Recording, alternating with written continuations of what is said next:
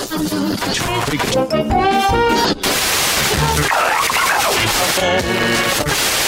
721, left intercept the final bearing 222. Bienvenue.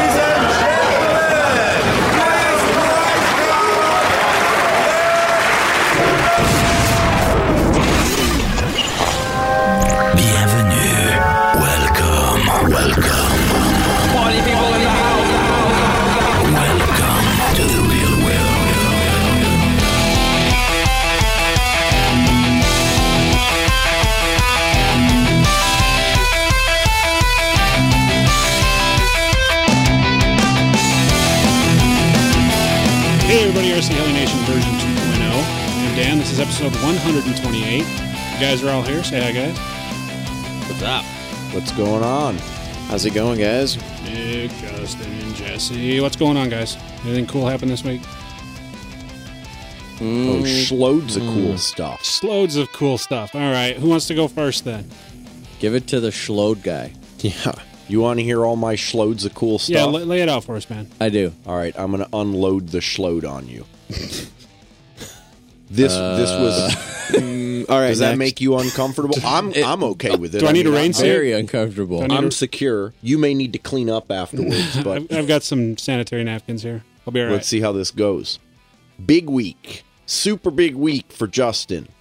First off, I'm going to pass the no fly card to one of you bastards because I'm quite certain that someone hasn't flown this week. I did.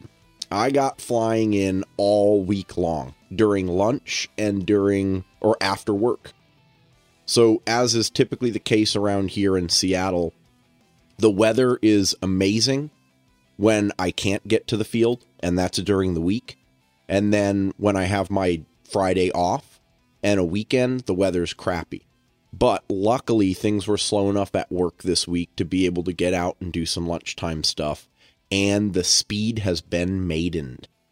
Nice. Nice. Oh man, I I'll tell you what. No words. Is it this speedy? thing Is it- it's it's fast, dude. It's fast even when it's slow, Nick. It's I fast mean- just sitting there. Yeah, seriously. So I I I got about let's see here. I think I got about a half dozen flights on it so far.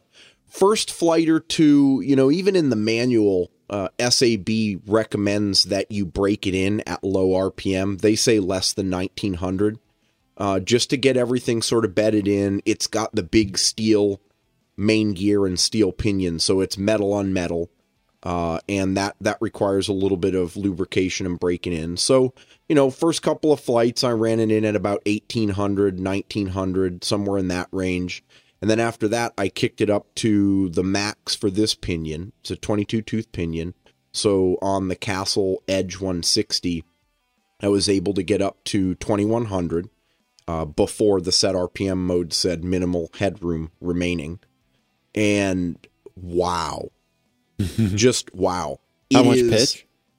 Uh, 12 degrees of pitch right now. I figured I'd go with my baseline. That's what I run on all my 3D helis, so I wanted to, you know, get an apples to apples comparison there. The uh first off, at low head speed, the thing's super, super quiet. I feel like it's almost quieter than my regular goblins, and I think that has something to do with the swept tips on the speed blades. Um, but when you turn the thing up to idle up three at 2100, it freaking screams. The sound is absolutely amazing, um, especially during the speed runs.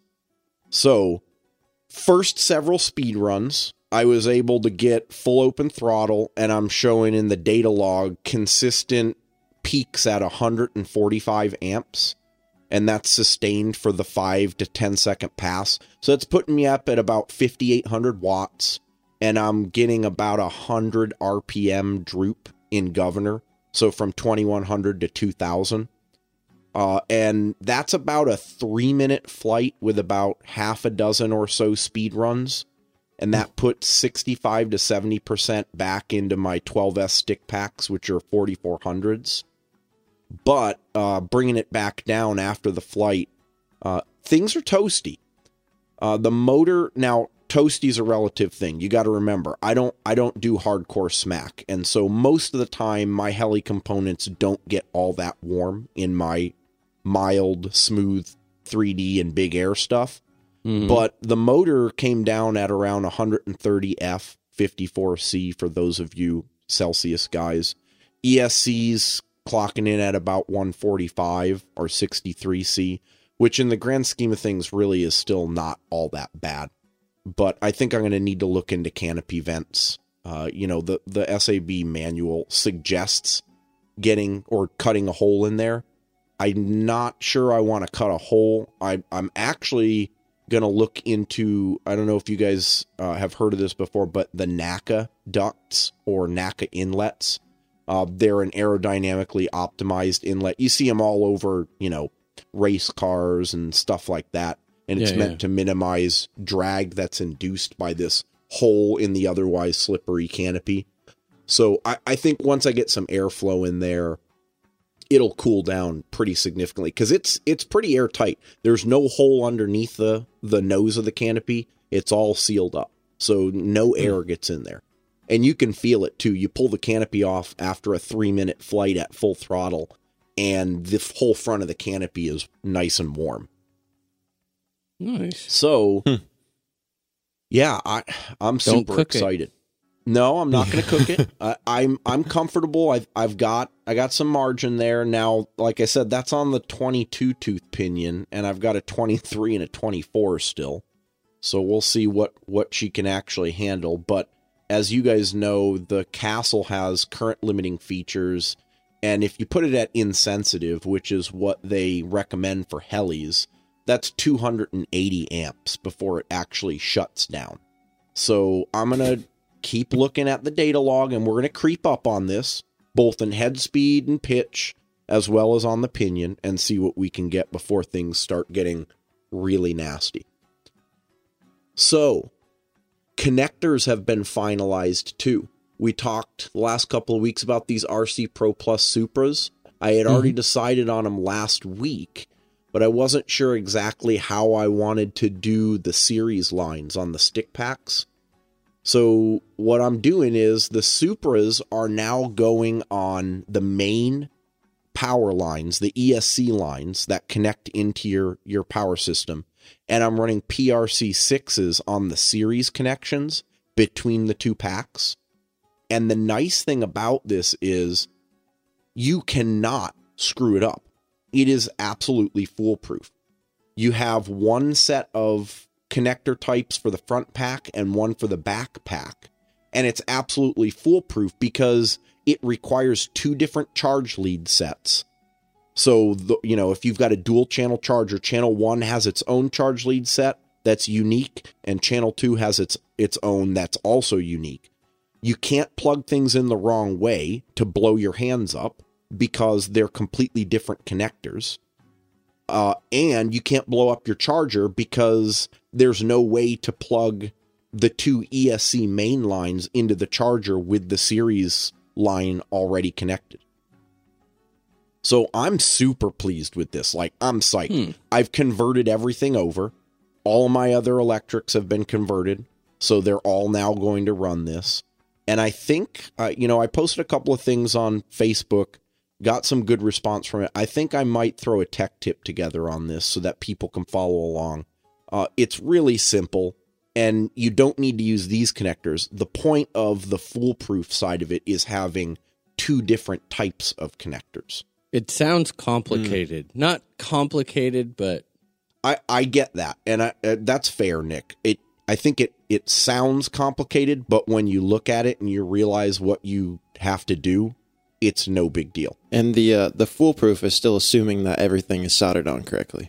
Well, yes, exactly. if if you can get Well, that- past that could the be a soldering- hurdle. no, you're right. You're right. That's a good point, Jesse. If you can I get mean, if past you don't the soldering solder and it on not right. kill yourself, then uh, then I think you're good to go. Yeah. So let's see here. Got some new toys again this week. This is week two of Heli Christmas. Uh, my Pulse 5000 45C 12S stick pack came in. Holy crap, this thing is clean as hell. I'm not sure why I ever went away from stick packs, but I have re-seen the light. They Uh, are. oh, in that in that style of heli, or in a Oh. style of heli that can take stick packs, Yep. Yep. they are the best. Yep. I, I'm with you, dude. I, I'm like super psyched about it because, you know, I've got the Goblins and I've got the Compass 7 HV. Both of them run trade stick packs. So I feel like I'm good to go. Um, this thing, the, the Pulse 5000, it's, it's rated as a 45C. Of course, with my new nerd toy, the ESR meter, uh. I that was the first thing I did was stick it on there to see what it got. Um, before I cycled it, I was getting w- about 1.7 milliohms per cell, which comes out right around 26, 27 C. After the first few cycles of just slowly breaking it in, I'm down to around 1.5 milliohms. So it's going to put it around 28 or 29 C. So that's consistent with our expectations nothing much above 30C is actually realistic. Uh, it's quoted as a 45C pack, but we got we all heard from Dave David last week about what that yeah, means. blame Dan for that, huh? Yeah. Yeah. I hmm. can't help it. I can't help it. I've been calling him Dave for hundred years, man. Well, It's apparently Justin away. can't either. So Yeah, I saw. I, I do remember that. I was going to edit that out and make it right, but I decided to let Justin look like a fool too. did I did I call him Dave? A couple Yes. times. Yeah. Yeah, all right. Well, yeah, I work with like six Daves, and they all go by Dave. So sorry, David. Last little bit here. Stopped by Progressive RC today, hung out with Robin, who is the general manager, just for a bit uh, towards the end of the day because I wanted to pick up some stuff. Uh, I went in to pick up some connectors and wires. I left with some connectors, some wires, a Spider 5300 12S stick pack, and a dual Power Lab 8. oh, shit.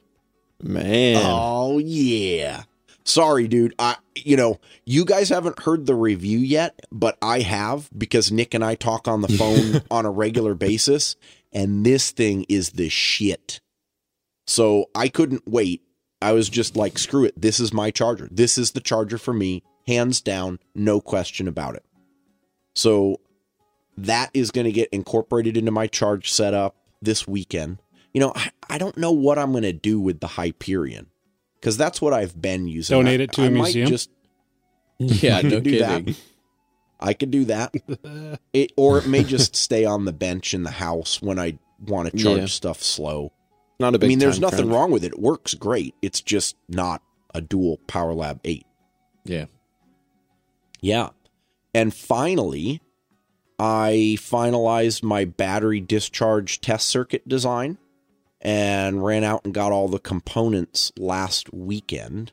About $300 worth of components, which was a little more than I originally thought it was going to be, but I think it'll be worth it if I can actually get the damn thing to work. we'll see. So I have um, a feeling something's going to light on yeah, fire. yeah, Which well, record- something in the will light on fire. I'm completely not against. Like, I feel that that's what keeps us in check. Oh yeah, dude. yeah, yeah, yeah, yeah. Everyone needs a good fire shit your pants story. Yeah. Yes, exactly. I'm too old for But, that yeah. stuff. Well, we didn't say fire have a heart For attack fires story. or shitting your pants, Dan. Well, no, that the the fire, the whole shit in your pants thing. That that that's That'll be coming again. That's yeah, still yeah, coming- that, that's coming that back starts around. to come into come into Yeah. focus a little bit more as That'll you age. next year or two. Yeah, the you know the circuit. I'm going to take my time on it. I I've got so many things going on right now with the helis that I sort of chip away at it at night when I don't have something specific that I'm working on on one of the helis. But it'll get done here in the next couple of weeks. I'm going to test it out, of course, at a low level with a big resistor first, just to check the fun- functionality of the FETs and everything. Where, where are you gonna Where are you gonna do this testing at? Your garage? In your garage, no, next to the hot water tank. yeah, next next to the gas line, Nick. Yeah. I'm wondering, Come on, man. You're okay because you because uh, if you're gonna do it in your garage, I wonder what your ins- your house insurance would. I am not going to do it in my garage. I have not finalized the actual your testing neighbor's setup. Meaning the cir- so here's the deal: the circuit design is done. Okay, I've got it checked out. I think it's good. I've got all the circuit components, the electrical components. Now, what I've got to work on is what the battery is actually going to be tested in. And so, my first thought is first of all, it's got to be tested outside because these things could blow up or start on fire or vent fumes. And second of all, it is apparent to me that the easiest and cheapest way to protect us from it or protect me from it is to put the the battery in sort of like a metal container and with sand at the bottom. So that's that's going to be my basis for the concept and we'll see how I develop it from there. Justin, what's going to be the uh, the amperage capabilities of this circuit for discharging? I am setting it up. So here's the deal. I'm not going to do a constant current circuit because that gets into analog control, and I'm mm-hmm. not really interested in messing with that right now because it's going to take more time than I really want to spend. So, what I've gone with is a constant resistance circuit, mm. and I've got switchable high power resistors that will allow me to, based on a 25 volt fully charged pack, the initial or beginning of discharge current can be selected at 50, 100, or 150 amps. Okay.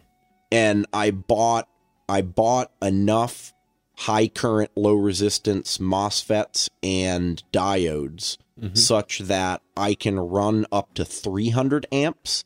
It's just that each of the resistors is 50 bucks a piece, and I've already bought three of them. So let's stick with 150 first and see how it goes as the max Yeah. current. Oh, 150. Yeah, only Dude, 150. it's no 150. Are you kidding me? I, I give it Oh no, the I- longest battery, like mm, 30 seconds. Uh, 30 seconds max. Yeah, yeah well, a- and hey, that's what we want to know, right? Yeah, that's the that's the goal. To learn if, that if, stuff. if I take a pack and run it at 150 and after 30 seconds it's smoking and fuming and it's puffing, well, we know two things. One, it can't actually handle 30C continuous like it says it can. And two, I just spent 150 bucks for 30 seconds worth of smoke and fun. ah, you can get another battery. You're a dummy. That's what it said. That, that's the third thing, ultimately, yeah. Yes. So, what you're saying, Justin, is you just spent $300 in electrical components so that you can take $150 batteries and destroy them after one discharge cycle in less than a minute. Yes. Bingo. Yep. And then That's learn how we from it. roll. Yep. And now I'm going Yeah. to Disneyland. Absolutely. Actually, no, I won't be able to afford Disneyland after pissing all that money away. Are you done boring me with your electric talk? I'm done, but you shouldn't be bored, dude. Oh, dude. Dan, you just got to remember he he's trying to save you money in the end here. Going to benefit everyone. So Justin, um, Yes. before you go, what is your flight? It, it's we need to tally up flight count this week. Okay. Flight count this week is Total. Total. Oh, total, not the year. just this week. Okay, No, hang for on, the hang year. on, hang on, hang on. Oh, come on. You can do this in your head. Fifty-six flights. Fifty six. Fifty-six flights. One point seven two gallons of nitro. I don't track Oh, battery goodness. cycles because I don't really give a crap. One crash. You're going to get total destroyed flight anyways. time. You do have Uh, one crash this year. Yeah, Yes. don't I? Yeah, the rave. Yeah, the rave. Yeah, the rave. Oh, wing. yeah. that's Yes. right. Remember the one where it like wrapped Yep. the boom Oh, supports around yeah, the that's right. And it, The winner, winner. One That's right. crash and total flight time is five hours ten minutes that's actual stick time like because i put in how long roughly my timer was on for per flight Yeah. Nice. yep Cool. Okay. getting there that's all next So I got a question before we go next. Do you know something, Justin, that I don't know when you said that so, you're sure somebody's going to get the no fly this week? do i know something Yeah. i don't but let's just say it's not a high risk bet. He's just looking at previous. you know, patterns, given know. our given our our trend of late, it's a pretty reasonable bet to say that someone hasn't flown. Hmm. But prove me wrong, Dan. Oh, oh, Dan, huh? Dan. Yeah. Hey, Jesse, what what are you up to? What do you what'd you do this week? Oh, Ah, hold. Let me. You, you- don't pass the buck. You you want you want to hear right now what I've been up to? Absolutely, man. I'm very interested in what you've been doing. Yeah, one sec. Let me tally up all these flights. Real Oh, quick. shut up. a minute here. Carry the three over there. Carry the Multiply by four. Six, all right, divi- okay, we're good. We're good. I can go. All right. So it's been a good week. This has been a. I have. I'm not taking a no fly card this week because I did get out and do some flying. Um, last Saturday, I know I I had high high hopes for this day. Um, talking on the podcast last week, this was supposed to be like the day in Pullman for weather. Um, was not quite the case. You know, the, the weather didn't quite work out the way I wanted it to. It was still, it did not rain, but I never saw that 58 degrees. So I'm pretty sure they were lying there. That did, that did not happen. It was probably only about 50 degrees. Um, super, super windy. Um, 15, 20 mile an hour constant speed wind. So that kind of sucked for the day, but I did have all the helis out there and I ended up getting in 16 flights last Saturday, spread across Nice. spread across four helis. So worked them all through the rotation. Um, so that was great. You know, got some nitro flying in, got some 7HV, 6HV, and the warp. So everything.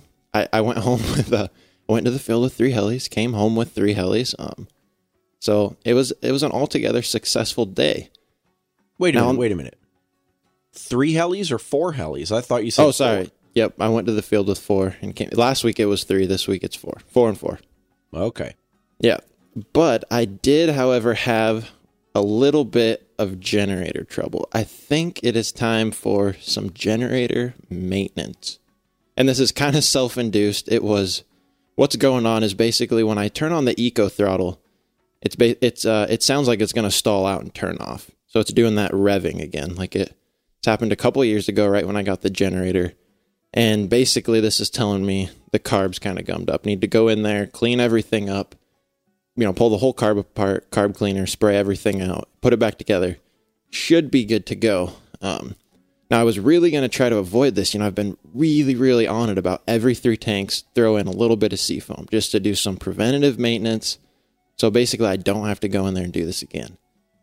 But ah, I'd kind of been slacking on that a little bit. So what had happened was I probably left my generator outside for three, I think three weeks uh, when I didn't get out get a chance to fly for like three weeks, and it was outside, so we're talking freezing, sub freezing temperatures, and there was no stabilizer in the fuel, and so I'm fairly certain that would be the cause of what I'm experiencing right now. So hopefully this next week I will get a chance to tear down the generator, go through the carb, and clean everything up. Um, and actually, I'm, I'm fairly certain I'll get to it this next week because um, I don't have school for a week. Uh oh. Oh yeah, somebody Uh-oh. is on spring break. Oh See yeah. this. That's not fair. Oh, ju- I'm not even done yet, Justin. If you're freaking out, you might want to go grab another drink or something. if you're freaking out already, Okay, continue. no, no, no. So I got a whole week off of school. Unfortunately, though, I'm looking at the forecast here, going, man, why did I not just stay in Pullman for the week? I mean, the weather there is looking great. It's looking up. I come here and look at the forecast, and I see tomorrow, hundred percent chance of rain. It's it's a little bit depressing. I'm not gonna lie. Now I do have some you know some other stuff I can do, but I'd really like to get out and fly. So about midweek, I think Nick was sending Nick texted me and asked what my flight count was. And I think at the time I was at 111 flights and Nick's response was, "Well, I may be able to catch you by Friday. Maybe. Friday being today." And you know, I just could not let that happen. That that basically in my mind was not an acceptable option. That was Butthead. that was not going to happen. So I went out to the field again yesterday. Um, ba- pulled a pretty late night Wednesday night doing just getting all my homework done for the rest of the week that I had to turn in today. And that kind of freed up yesterday and went out to the field. The weather, once again, was not great, pretty warm. But 17 flights later, I'm, you know, heading home pretty happy again with four helis. So, you know, overall, very, very successful week. And that, Dude. I'll just, I'll just go ahead and say it because I know Nick's going to ask what the flight count is. That brings me up to a grand total of 128 for the year.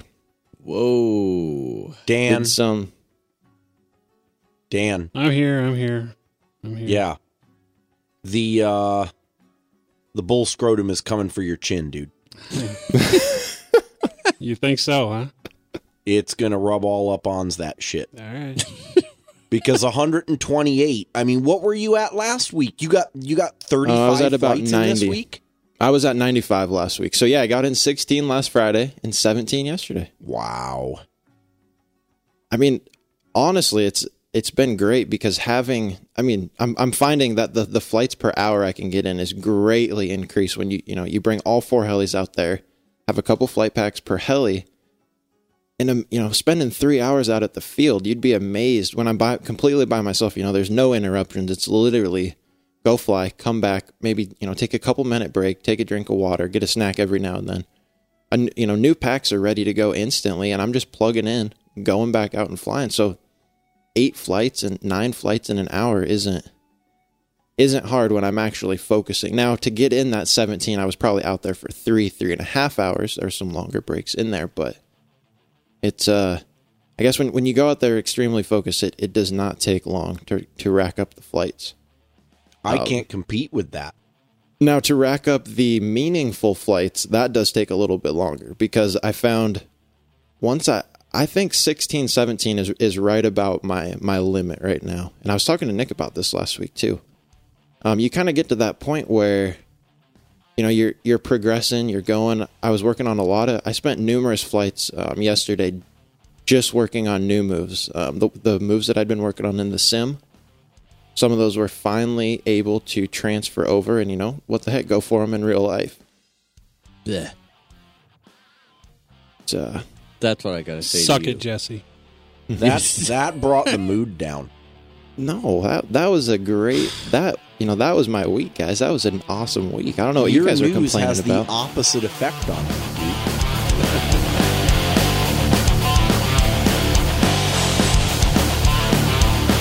In today's heli market, it can be a challenge to find a retailer that stocks a variety of different brands and parts, has great customer service, and boasts fast shipping. I can tell you that Rotary Wing RC has all of this and more. Finally, I feel like I found a place where I can get everything in one order, and I'm confident that I'll get the shipment quickly so that I can get back in the air next weekend. You don't believe it, huh? Trust me. Go to www.rotarywingrc.com now and check out your new go to online heli shop.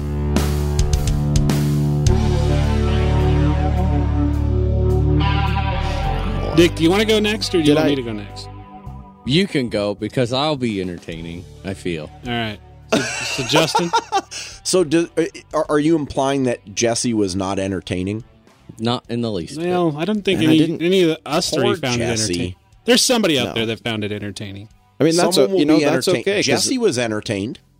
I Yeah. was definitely entertained this last week. You know that we're we're in a hobby to fly helicopters, and that's exactly. I think the race is between what I did. Jeff Bond and Jesse this year. I agree with you. But Jeff is moving Well, fast. don't don't worry. I, I commented on a Facebook post. I told him he can take as many days off as he wants.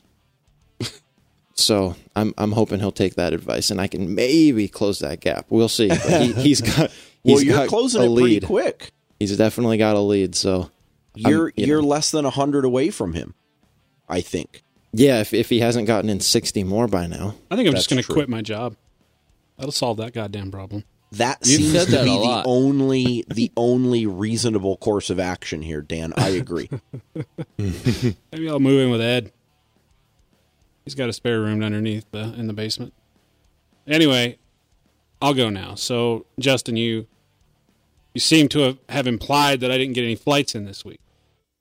I I was not implying that it was you specifically, But you are. but you certainly have contributed significantly to the downward trend Hmm. in the last couple of weeks. Well, I got 17 go in this week. Oh, Oh, dude! out of nowhere, where did that come from? The weather broke. The snow went away and the sun came out. It's been nice here, man. Uh, it's raining today, but um, tomorrow is another day. All weekend. It's supposed to be nice. Here's the deal. In total, I'll just go over this real quick and I'll move on with other stuff I've been doing. But let me pull out the the good old app here. Right now, as it stands, um, I'm still way behind at 23 total Goblin flight, flights. You guys won't let me count my, my multi-rotor flights. If Nope. you did let me count those, I would be at about 65 flights. Doesn't count. That's No, an you would unhealthy be amount at of like multi-rotor flights. twenty-seven because we give you one flight for every ten multi-rotor flights. No, we don't give anything. you're right. You're right. No, you're right. I got to tell you guys though, it's it was nice to fly. Uh, there is one dude. This last week, every flight I did was with a standard radio. Did not use the knob this week. Seriously, Really? Nice. nice, dude. Paid the price for it, but What the wrist hurts now? well, it does. I mean, it, it does actually, but not. It goes, you know. Take a few hits off the crack pipe, goes away. True, true. nice. Perfect. It does go sore, and it does get a little worked up, but nothing like it used to. So that felt good. It's still, I don't know, man. I still kind of feel like I am basic. I don't know. I don't want to say I'm starting over, but it kind of feels that way. And it was, but it started feeling good. Uh, I did get a bunch of flights in. Uh, let's see, Saturday morning, uh, and then I went. I had to go to work in the afternoon, and then uh, on the weekday, Wednesday, I had a nice little day at court, but I wasn't. I was able to go get a bunch of flights in before I had to go do that, and then I got a couple flights in after work uh, throughout the week. So it worked out, but I don't have my nitro going. I don't have the rush going, and I'm kind of getting bored of the Goblin 550. Really? The 500? or the 500? Why are you getting bored of it? It's Because it's little. because it's too damn small. Really? Hey, you know But what I it's saw, dude? Hmm. I actually saw today. I think uh, Lynx Heli uh, makes a little stretch kit, a bolt-on tail case, kind of like uh, like they've got for the 770 to run 800s. That I think you can run like five. I want to say 550 millimeter blades on it. Eh, If that's true, I would highly recommend doing that. well, mainly my goal is to get the uh, nitro going soon. And uh, yeah, I don't know. It, it serves its purpose. Uh, but I just remember I was flying. I'm like, ugh, I really wish I had the nitro going, but I didn't. So I went to court, got that all sorted out. I'm on my way home, and I get pulled over because I have a missing brake light. I mean, come on, and I got a seatbelt ticket. It's been that kind of week. So wait a minute, wait a Oh, minute. man. You- what? You are going to court Yeah, I went to co- traffic for a ticket for a ticket. Yes, for tr- some multiple traffic violations, multiple traffic violations. yes. and you got pulled over and got a ticket on the way home. Yeah, for Dude. multiple traffic violations. multiple. Tra- well, here's the deal. Uh, okay, so I walk out of the courtroom. I get in my car, and it's um you park on this. You know, it's the angled parking on the side of the road. It's it's not parallel style parking. It's angled parking. So in my little car, there was this big ass truck parked next to me, and you know, you kind of it's one of those deals where you got to go. Well, I'll just slowly back out until I can kind of see what's happening. Most people are, you know, they kind of watch out for that. Just so happened that there was a highway patrol there. Very courteously stopped and let me out. And I proceed to drive through town, and I can't help but notice this asshole is following me. I mean, I make some turns that I didn't need to make. He's right behind me, all the way through town. and I'm like, well, I I know he's maybe he's just running my plates, and as soon as he's happy with whatever he finds out, he'll just veer off and go somewhere else. Not so lucky. Pulls me over. Missing brake light or tail light or brake light out. And I didn't have my seatbelt on. So, So this How guy much are was the tickets? he eyed you when you were pulling out of court. yeah. I mean, he knew I so was. technically, yeah. He knew you I was did not coming even right leave from the facility, and you were already in trouble again. Yeah. Yeah. Uh, it was a twenty dollar ticket. Uh, he just gave me a warning for the. Uh, I guess that's not no, terrible, it wasn't but too still. bad. And the judge was very. I mean, it's like kicking you while you're down. I know. I really felt like I felt so defeated that day, but the judge was very lenient. I mean, I got a speeding ticket. I was going exceptionally fast, and um, didn't have some, you know, paperwork you're supposed to have. Didn't have a driver's license. Um, didn't have Carl like anything it. really. What did did you just leave your house without your wallet? Did you have pants on? I did, Did have you been- try to use an excuse? I did. I, you know, I normally drive my car to work, and that day I had to pick up the new scooter. Right. That was that was how long ago this happened when I got the scooter, and I have a uh, you know a, a hitch, um, a receiver hitch. I guess it's a platform. You guys have seen it, right, on my truck. Yeah, yeah. Yeah. And I needed it to pick up the scooter, and um, I, I don't know. I was just driving, and to uh, to be honest, I didn't know that stretch. I, I thought the speed limit was, well, it it wasn't as fast as I was going, but I didn't think it was as low as it was, which made the ticket worse. Anyway, long story short, the judge was very lenient. She could have really nailed me with like thirteen hundred dollars, uh, but she let me get away with, uh, I think, with traffic or court costs. It came to three hundred and sixty-five. So can I ask one more question? Sure. Did you wear your seatbelt today? No, dude, I do not wear seatbelts. Why not? It's a long story. Let's just. Followed by a bunch of tickets. I've never got Yeah, a seatbelt ticket. I've never got a seatbelt ticket before. Let's just long Now story. you got two. here's another long. Here's I. Oh, dude, on the highway, I get seatbelt put on before they get me pulled over. I didn't get a seatbelt ticket the day I got the with the truck, but when I was a kid, was in a wreck, went over a cliff. Had I had my seatbelt on, I would have been impaled by a six-inch tree limb. Wow. I've got Now that's a story. it came right through the window, driver's window. I got thrown out of the passenger seat and it went through the driver's window, through the passenger seat, through the back window. Hmm. Wow. So, I don't know. Okay. I I could see that. so, I don't wear seatbelts. I I probably will start because that was a senseless ticket. That was a long time ago. But anyway, that's neither here nor there. I got to uh, remade one of Ed's helicopters, 600. Now here's the deal: it was a little sketchy because it was the first fully solo setup Ed had ever done on a Beast X. He did it. Mhm. He did it all himself. Jesus. Did you check it over first? I did check it over and I found one error. The uh, swash plate was correcting in the wrong direction on the elevator. oh, Oh, that would have been some fun. So that was the one. That was the one issue. But so I put it out there and it was flying, and I just was like, "Dude, what is up with the vibration? What What did you do? I mean, this helicopter looks like it's trying to shuffle popcorn around on a pan, you know, to keep it from burning. It's just back and forth."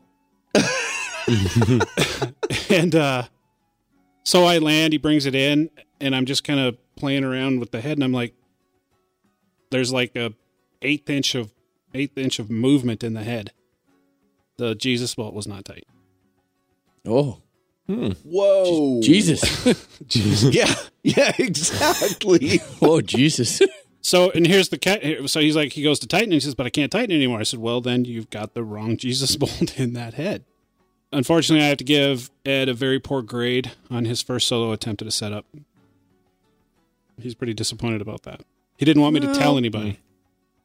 He's like, Give him a C. Don't so worry. what do you Don't do? worry, Ed. what, Dan what do you got. do when someone doesn't want you to tell anyone? I tell you him. announce it I tell on a podcast. yeah, but Ed, don't worry. Dan didn't get such a great grade himself on his first Beast X setup. I got a great grade. That fucking machine was a beast, man. It had great response, didn't it, Nick? Oh, it did. Oh, It yeah, had dude. Pop. Yeah. Hell yeah, dude. Yeah. I was a, I'm a trendsetter, man. With that, all that, with 22 degrees, man. That- All that pitch. you just watch. People will be doing that soon. Yeah. I was like, Maxwell, 16? I got you 22. were just you were just trying to get into speed, dude. exactly. No, Ed, he did a good job. He, you know, he, he's he's a little nervous about that kind of stuff, and uh, he actually is setting up an icon today all by himself. So I'll be checking that out tomorrow. We'll see how it goes. So to recap, I got some flights in. Justin, you dick.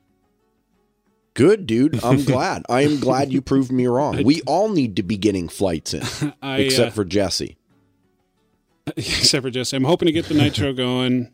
I'm just really struggling to find time to get that done, to be honest with you. So I got to get that done, and I did was able to work on the rush a little bit. That's damn near ready to go, and um, Ed's compass is almost ready to go as well. He's excited about that. That's what he's setting up the icon on right now. Wow. That's uh that's my week in a nutshell. Yeah, I just want to, you know, Ed, maybe have a double look at the icon setup after Dan looks at it because he may purposefully switch something on the compass Just to So make it you- you interesting. just- You're right, yeah. Jesse. I'm you not- just might want to give it a quick look over. You know, make sure he didn't reverse anything. I actually am going to be the one to fly it first. No, So that's you're gonna- screwed then. Sorry, Ed. That that's going to be the funnest crash I've ever had. Yeah. That is going to be a glorious pile in. Straight in. Compass destroyed. Ouch. I'm sure it'll take it just fine. So that's it for me, guys. How about you, Nick? What do you what do you got going this week? Uh, I got some flights in as well. You did. I saw that. I did. I have been flying um, almost almost every day at work. So just Nice. going out at lunchtime, getting in four, I want to say, about on average, every day at work. I did actually no, I'll leave that for the for the very end. Uh, we did get the MD seven hundred in for review. That showed up this week. So as some have seen, I have started the build there. Uh, as of this moment, I forgot to order blades because at first it was like, well, how am I going to build this thing? And then after I thought about it a little more and ended up uh, talking with Patrick at KDE, uh, I just kind of decided to go for the 750 ish size uh, with the plan of going up to 14S. And when I go 14S, uh, then I'll probably go full 800. So I think I'm either going to fly it on like, you know, probably 750s. But I've also heard uh, from a lot of people that uh, the Align 780 blades are pretty narrow chord, and I that's what comes on the uh, 800E DFC Pro. Uh, you know, so I might just go ahead and try those too. But it will be set up on 12S. So we've got the KDE, the new 700XF G3 455 kV motor in that one. So far, everything's going good. I think I've got I got a couple servo extensions left to finish up. I did take my time uh, during the week before it got here. Uh, sat down and watched some uh, V-Bar Electric Governor videos because I've never ran V-Bar Electric Gov. I just never got around to it. Always, yeah, out playing with something else. But like I told everyone, I really wanted to, you know, just go for it and do it. And whether the experience is good or bad, it's it's hard to say. Been flying the Icon, using the Icon Gov on lots of different speed controllers, and I've been very very happy with it.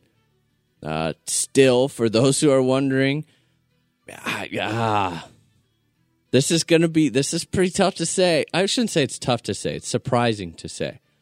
Uh, the Raptor, it flies. It really does fly great. So I've got a Scorpion 130 speed controller on that, uh, running off the Icon Gov. I'm running uh, Rail 696s and 115 tails. Uh, flies fantastic. I have no issues with it at all. After uh, the Blade 700X still flies the best at all my helis. Really? How about that? It does, dude. It, it it really does. I'm not gonna give out too much detail. I've always loved the way that it flew. Uh, tuned, it tunes very easy. Uh, seems totally kosher. I've got a Castle 120 running off the Icon Gov on that one. I'm running it on 700 millimeter compass blades and 115 tails. Uh, man, it just it's I don't know. It's hard to explain. It flies very, very nice, very locked in. So, Dude, yeah. that thing keeps standing the test of time. dude, it won't die. It just won't. I mean, I, I just, I literally plug and fly, plug and fly. And this week, I did get to get the first flights in on the 700XF G3 535 kV boater. Um, which, so just so everyone knows, it's not a complete and total apples to apples comparison with the 4526 F3C motor that I had in there because this is like a 430 or 4530 class motor. So it is a little bit heavier, but I have also owned, flown, and owned a 4530 uh, Scorpion as well and put quite a bit of flights on that. So I know the differences in how they fly. But uh, yeah, so I've got my flights on that and we'll we'll wait for the review to see how that's going. How, you know, you how many flights do you have on the E700 right now, Nick? Uh, bear with me and let me check. This cool app that I got. Yeah. Yeah, so I have a grand total of. Oh, I guess I thought I had more than that, but you know I've been rotating them all evenly, so they don't. When you, I've got a bunch of them now, so they don't get as many. I have thirty-two total flights. Okay. How many? Whoa, whoa, whoa, whoa. Total for the year? No. No, total on that on that heli. Okay. And how about the 700X? Oh, geez. Uh, this year, twenty-eight. No, just total, total. Oh, that I don't know. Well, okay, so I'm I'm I'm leading you into this here, but what I was wondering is how are those two wearing in long term? Are you are you seeing any areas where as you put another 50 or 100 flights on them you're going to have to start paying attention for uh, components that fail or The E seven hundred's too early to tell. I mean, yeah, I'm I not seeing. that's the case. I'm not seeing anything negative so far. I mean, not anything at all. And I really don't have anything. I don't really have anything negative to say about the helicopter in general. The you know it's tight getting the packs in. This would be one of those where like your stick packs would just be to it, it's would be highly advantageous. The blade's not as big of a deal. It has a little bit more battery room. Mm-hmm. Um, although the E700 will fit 5,300 packs, uh, the short stubby one stock, and I did have to remove the front gyro tray uh, on the blade and move the ESC tray up a bit. So I just took the gyro tray and basically cut the plastic out of the middle of it and moved some spacers up. I, I mean, it was no big deal. The whole mod took you know maybe 15 minutes drilling some holes, and now they Right. fit. But it's just I think that it's it's a little bit easier. Uh, as far as the 700X, go- dude, it just won't. I have a little bit of slop in the servos, but that all happened after that massive canopy bump. Mhm. Uh, no, I don't touch it. I literally just fly it. Throw a little lube on the, the tail shaft and the head every on the swash every now and then, and that's it. Nice.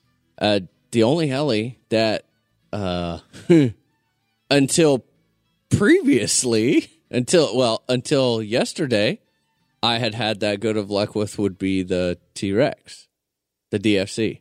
Uh, that one probably had 150 flights, not touch the thing. But Now, based on some pictures I saw, you're going to be touching it all over. Yeah, you may. I I did crash. I crashed. I love how he says that. I'm going to go ahead and be honest with you. I did crash. Yep. I did not do any of this uh sissy crashing like Jesse does. nice. I drove do- that dirty that monkey lucky. in, dude. I just just wadded it up. no throttle hold, no nothing. Oh, Ah, I had been working all week. And this was kind of the advantage of being at work and having the okay, so get this. Dude, you guys are gonna be like, okay, you're really ghetto. You remember those packs that I said I retired? You're flying them again. I unretired them. Brought him back. What? yeah, I did. I brought them back. They are so bad that it, it was a it was a benefit. Mm-hmm. They you can't fly them hard like go out Horses you there to and practice. Yeah, it does. So I sat out there every day for four flights at lunch and did nothing but pyro flips and pyro reversals, right rudder pyro flips. Like four flights in a row every day at lunch. And what so happened? you're using Nice. crappy packs to enforce collective management. Yeah, absolutely. because that it's so bad. The head wobbles. I mean, when the you know the head speed drop, they're bad. But it, they would hold a five minute flight doing nothing but just pyro flips. Nice. So it worked. But I got bored after I think I did that for three days this week. Um, and I got bored on the third flight of yesterday. And I had the last pack that I had uh, for the DFC was a good pack. I have two two sketchy ones and one good one. And I was like, you know what? Screw it. I got to just go around and fly a little bit, you know, make some noise, have some fun. So I was chucking it around, hauling around all over the place, having a good time.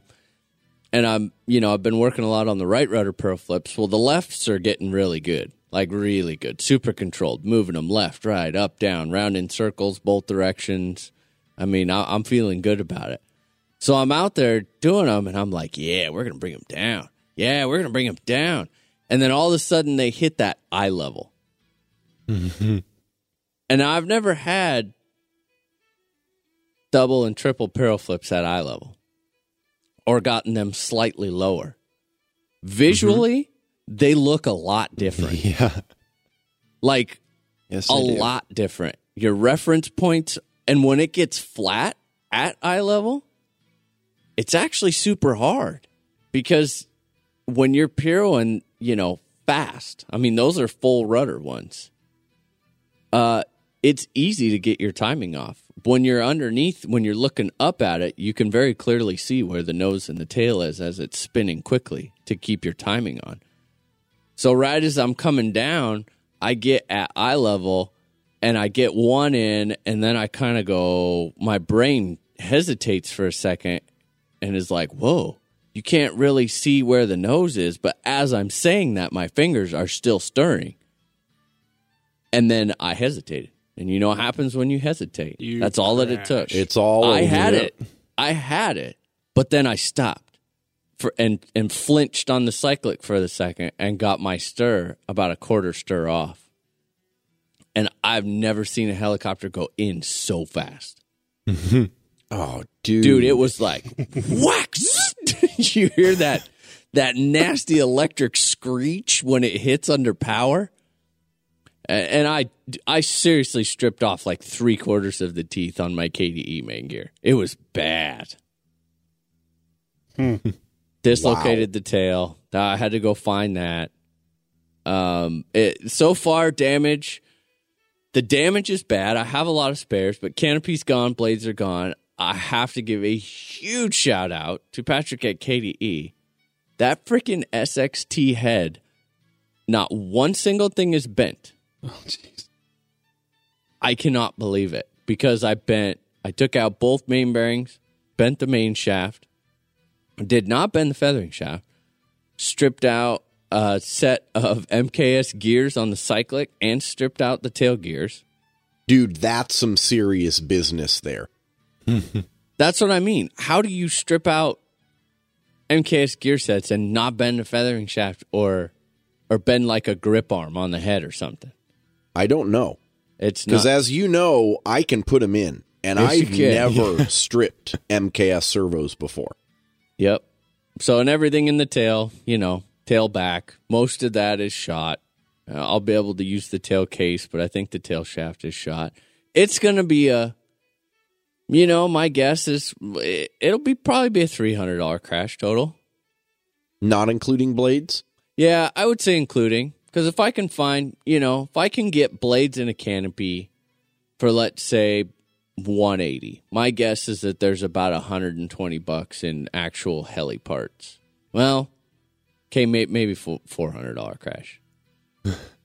Because those gear sets are expensive. Yeah. You know what? Damn, dude. It was time for maintenance anyway. Hell yeah, dude. That's the best way to do it. Yeah, so now I got to go like completely through it. I mean, I might as well. Yep. No frame damage or anything? Nope, no frame damage, which is the the big. I mean, if it had broken frames on both sides, I'd be like, eh. Maybe I don't need to. Maybe I do need Yeah, a 700 And I kind I put a post up, and yes, believe me, the first thing that I thought of was, "Oh my god, I'm going to break my New Year's resolution." but this, I mean, this helicopter has been really, really good to me. I can't complain. But there is, I have very little, if any, emotional attachment to it. It's just the DFC. That's all it is in my mind. And that might sound kind of like ass. That's mean, dude. Well, I, I don't want it to come across as like arrogant because I'm very fortunate for all of the helicopters that I have. I know there's a lot of people out there being like, dude, I'd give my left testicle for just a 700, any 700. So, I, mean, I don't want to sound like that, but, you know, amongst the helis that I'm grateful enough and uh, to have, it is just the one that I have. Don't I don't have any emotional attachment to it, and it does get tempting to want to try new stuff. And so it's kind of like, God, you know, I could fix this thing up and maybe I could swap it for something else I haven't tried yet. but then there's that that whole New Year's resolution. I think you should go with an air Converted hog. to a nitro. No, I am going to get a nitro though. I've decided that, um, you know, if everything works out good with the MD, uh, having the MD, uh, I, I did shelf the 700EX for now until MA gets that whole thing figured out. It's in one piece. I want to keep it that way for right now. Yep. Uh, but I think, you know, uh, it, either I fix this and keep it or fix it and trade it. Uh, either or, I think the next actual heli is a nitro, almost for sure. Because Good.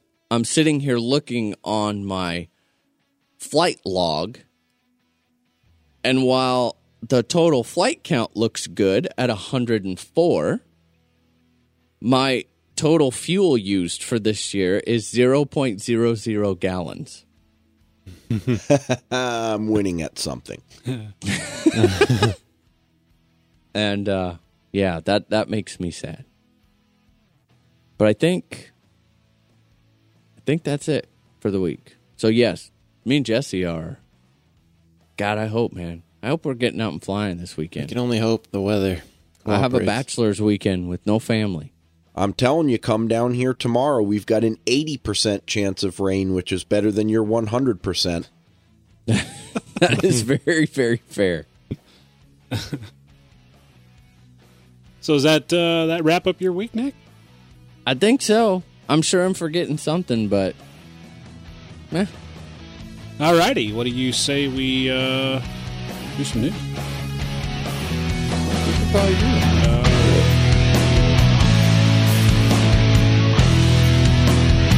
Hey, Nick, those custom charging cases you've been putting together lately are awesome. But what would I do if I thought that was all a little bit too far over my head? Ah, man, I got you. You're going to want to head over to Progressive RC and check out their charging case combos. These bad boys are ready to go right out of the box. And if you change your mind and end up feeling a little bit adventurous, Progressive also has all the accessories needed to build one yourself. Sweet, man. I'm going to head over to www.progressiverc.com today to check out my options.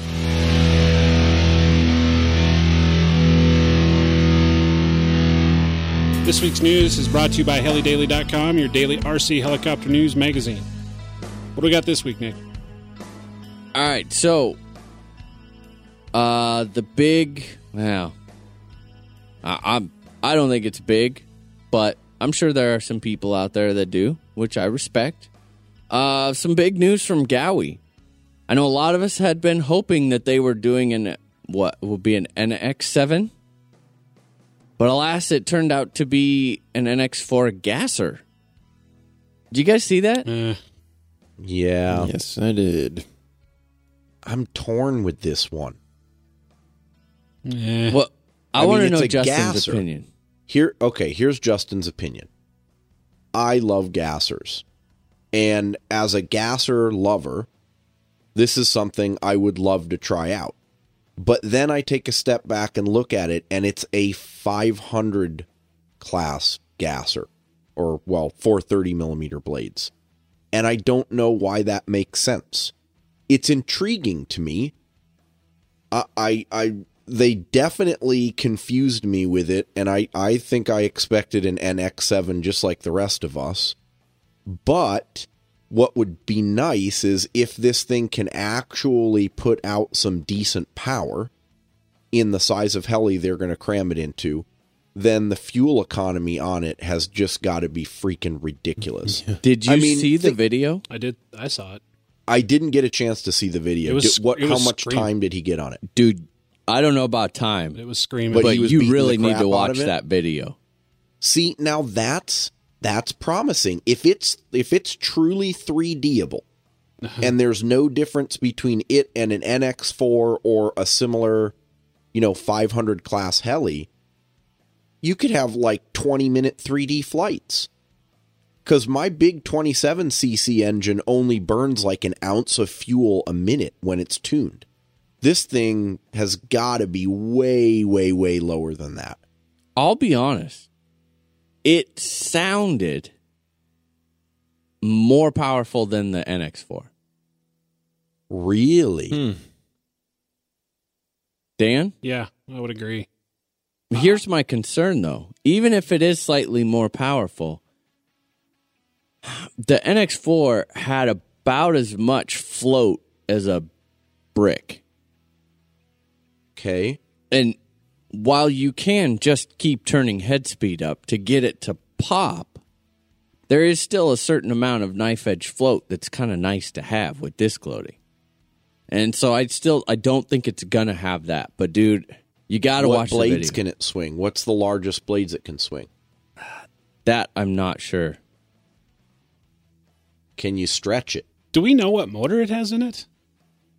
Yeah, it's like a Gaui special, I think. Like a 15cc, It's uh, 20cc? My question why is am I this: not? That's a small package, right? How how are they Yes. taking care of the cooling? Because that's a big issue with gassers. Well, Oh, they've yeah. got it. They've got an integrated cooling shroud, just like a a nitro motor. Dude, it looks Yeah. it looks like exactly a, like a nitro motor. Yeah, it doesn't It look does. any It really does. Yeah.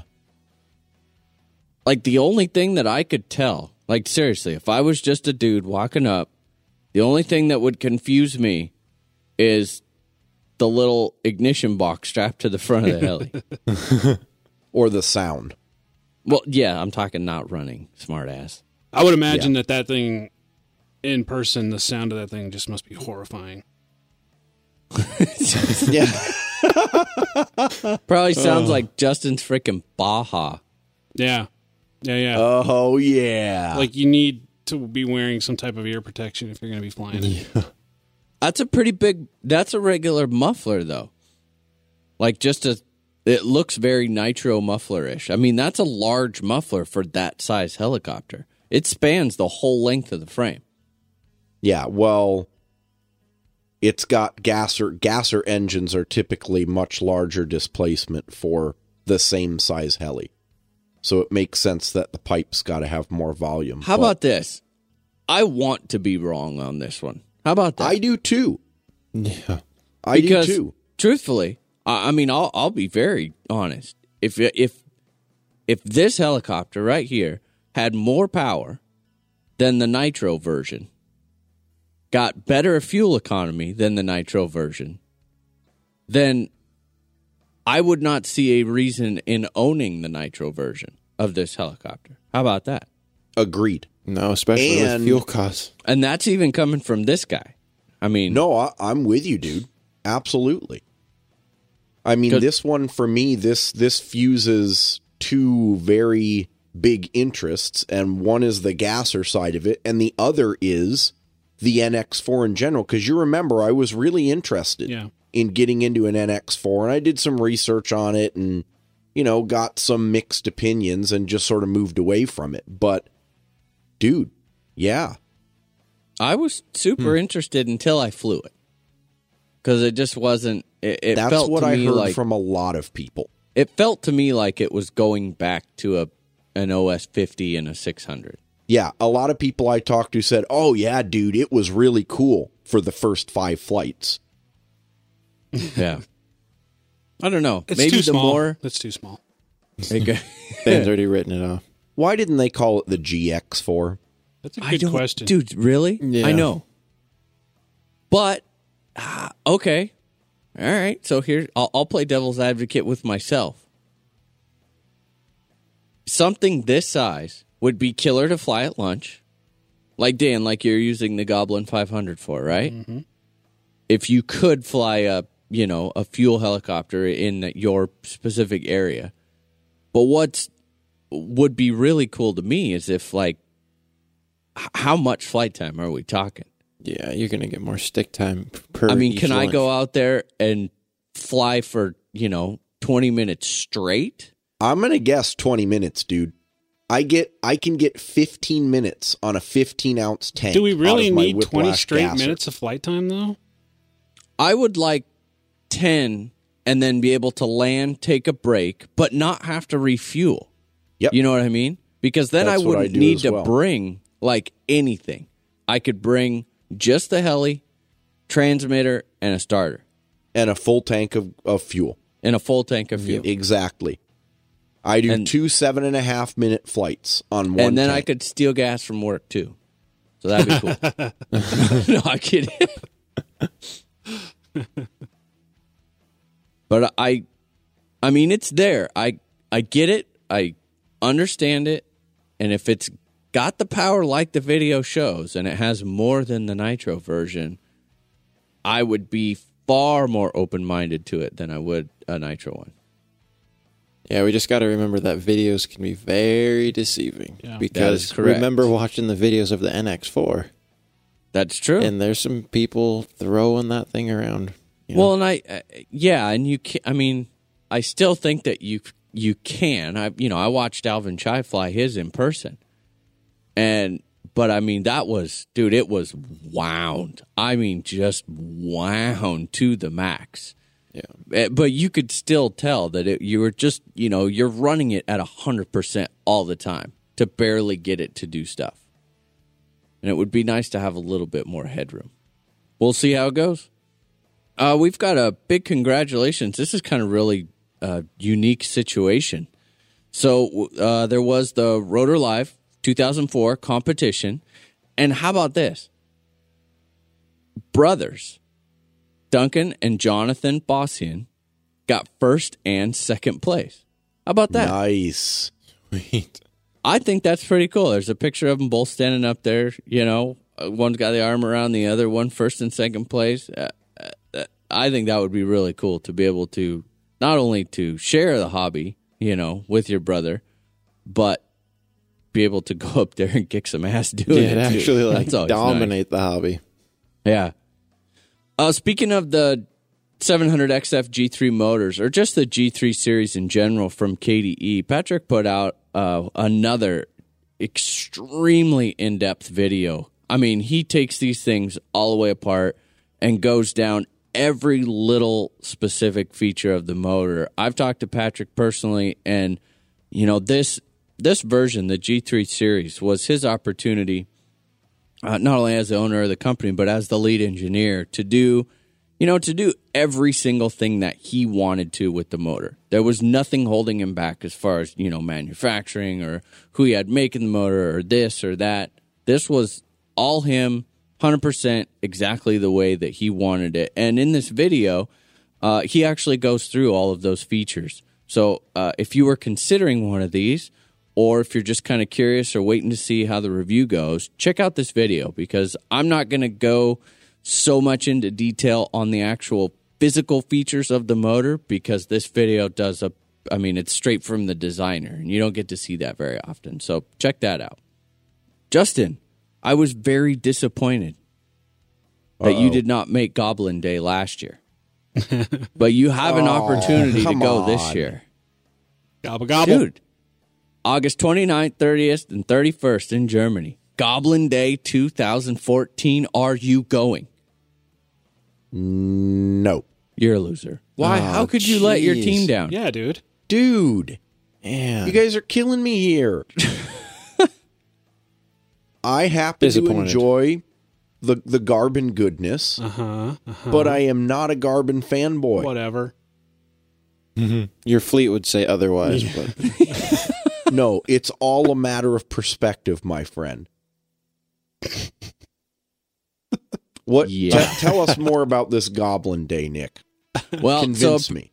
It is a it is a entire day just for Goblin owners in Germany. They've got product reviews, live support uh, by the SAB staff, demo flights, competitions, raffles, food, after hours party, special guests. Uh, Tarek is going to be there, so oh, he's the guest of honor. he is the guest of honor. I guess it actually went really well last time. So I- what does this mean? If you brought, say, a compass, I don't would you think you are going to get any. Would you get lynched? Yeah, you probably would. Yeah. It's weird because they say it's in Germany, but I thought this this was pretty much just like a typical flying day in Florida myself. But I mean, I don't know. yeah, this Maybe is wait a minute, wait a minute. Every day in Florida is Goblin Day. Yeah, exactly. I don't know why we got to go all the way across the world for up it. Up there in New uh, York too. Chris Reiber and Jake and and all those guys. Oh yeah, too. Kyle. and Kyle. Yeah, Yep. Yeah. Hardcore Garbins. We don't. Uh, Sab, if you're listening, Justin's pretty much like carrying the West Coast over here. Yeah. All right. Yeah. So uh, let's get some Garbin love in the in the West. I think Oh, I think if we keep calling them Garbin, they might shy away from that. well, uh, you know, That's a- sometimes you got to poke people to get them it's to move. it's a it's a term of endearment. It is. Justin loves the shit out of his. We know that. All right. Lo- logo Mikado has released the new logo 690 SX. They had some uh, pictures of it there at the Rotor Live event in Germany. I, I'm not seeing the ooh ah. It seems you know there's I don't have any technical information on it, but it really just looks like kind of the SX updates that they did to the 600 in the Why? 690. Yeah. Why is it called the 690? Do we know anything about this helicopter? Well- Because I'm looking at the photos. It looks like the same old 600 SE that I owned years ago. That's I think they just changed the name and it does have the um the SX upgrades on it, you know. Right off the back, the metal, the pinion support and that whole that whole deal. I'm not saying it's a bad heli. yeah, I'm sure it'll fly great. It just seems like very very way behind. You know what I mean? And not just kind of behind, but like way way behind. Then again, I've never It does have a logo. weird like white plastic deal at the base of the airframe where the skids meet. Mhm. That isn't like the old ones. But who knows? It isn't. I don't know. Whatever. All right. Uh, speaking of events, Helimasters 2014. For those of you who don't know, Helimasters has pretty much kind of replaced 3D Masters, hasn't it? I think so. yeah. Yeah. So we've got a pilots list for 2014, and this event is again on the 4th through the 6th of July. So we've got a pilots list, and uh, there were some slight modifications to the list of maneuvers. Um, so in the link we got up here, you can read about that. Check out the list of pilots. I would love to go see one of that to go see this one year. I, I mean, my guess is that it it would probably piss me off just because you realize how far you are behind. Yeah, How much you Not suck. even close. Yeah, but this, I mean, this really is, you know, like th- these are the best, the best in the world. If you want to go see the best in the world, and I'm not talking, you know, maybe not the most entertaining. I know that's kind of a rough statement, but technically, this is where the best of the best go. you I think that's valid. I mean, watching technical flying can be tiring yeah, because there's so much going on. You've got to focus and pay attention to see what they're going to do next. Yeah. No, I completely agree. And it's, but still, I mean, the amount of talent is just, it's, it's just flat out mind boggling. So I think it'll be really interesting. to And see this who- is in Venlo again. I do believe so. Let's go. All right. Let's go this year. That, I think that wraps up my news. Anyone else? I've got news.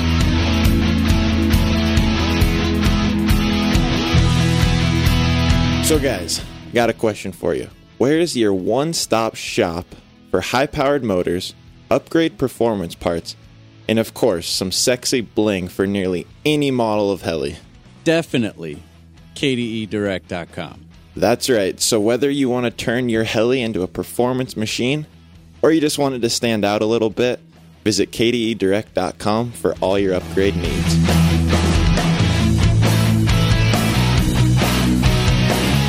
First off, I've got I got two news stories here. How about that? Ooh. One is a news story from Rotor Live 2014. So this was an event that takes place in Germany.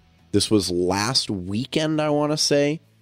And at this event, like so many others uh, early on in the year, all of the big manufacturers start to show off their new stuff. And so this year, Jan Henseleit from Henseleit Helicopters, the maker of the TDR, released, well, didn't release, but announced and showed the prototype for the new TDS Speed Demon.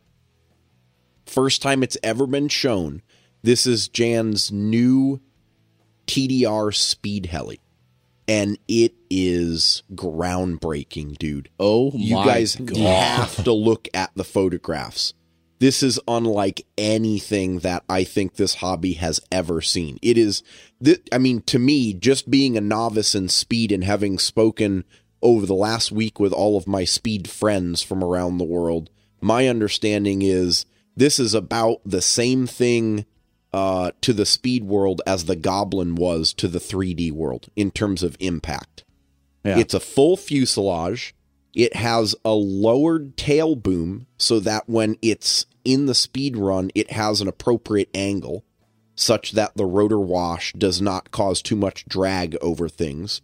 It has an integrated vertical tail fin that's all one piece molded out of carbon fiber with what I'm going to guess because I haven't seen the internal pics is a multi-stage tail belt drive and the tail rotor sits up on top of the fin. It doesn't sit perfectly in line with where you would expect a typical heli boom to be. Very, very interesting.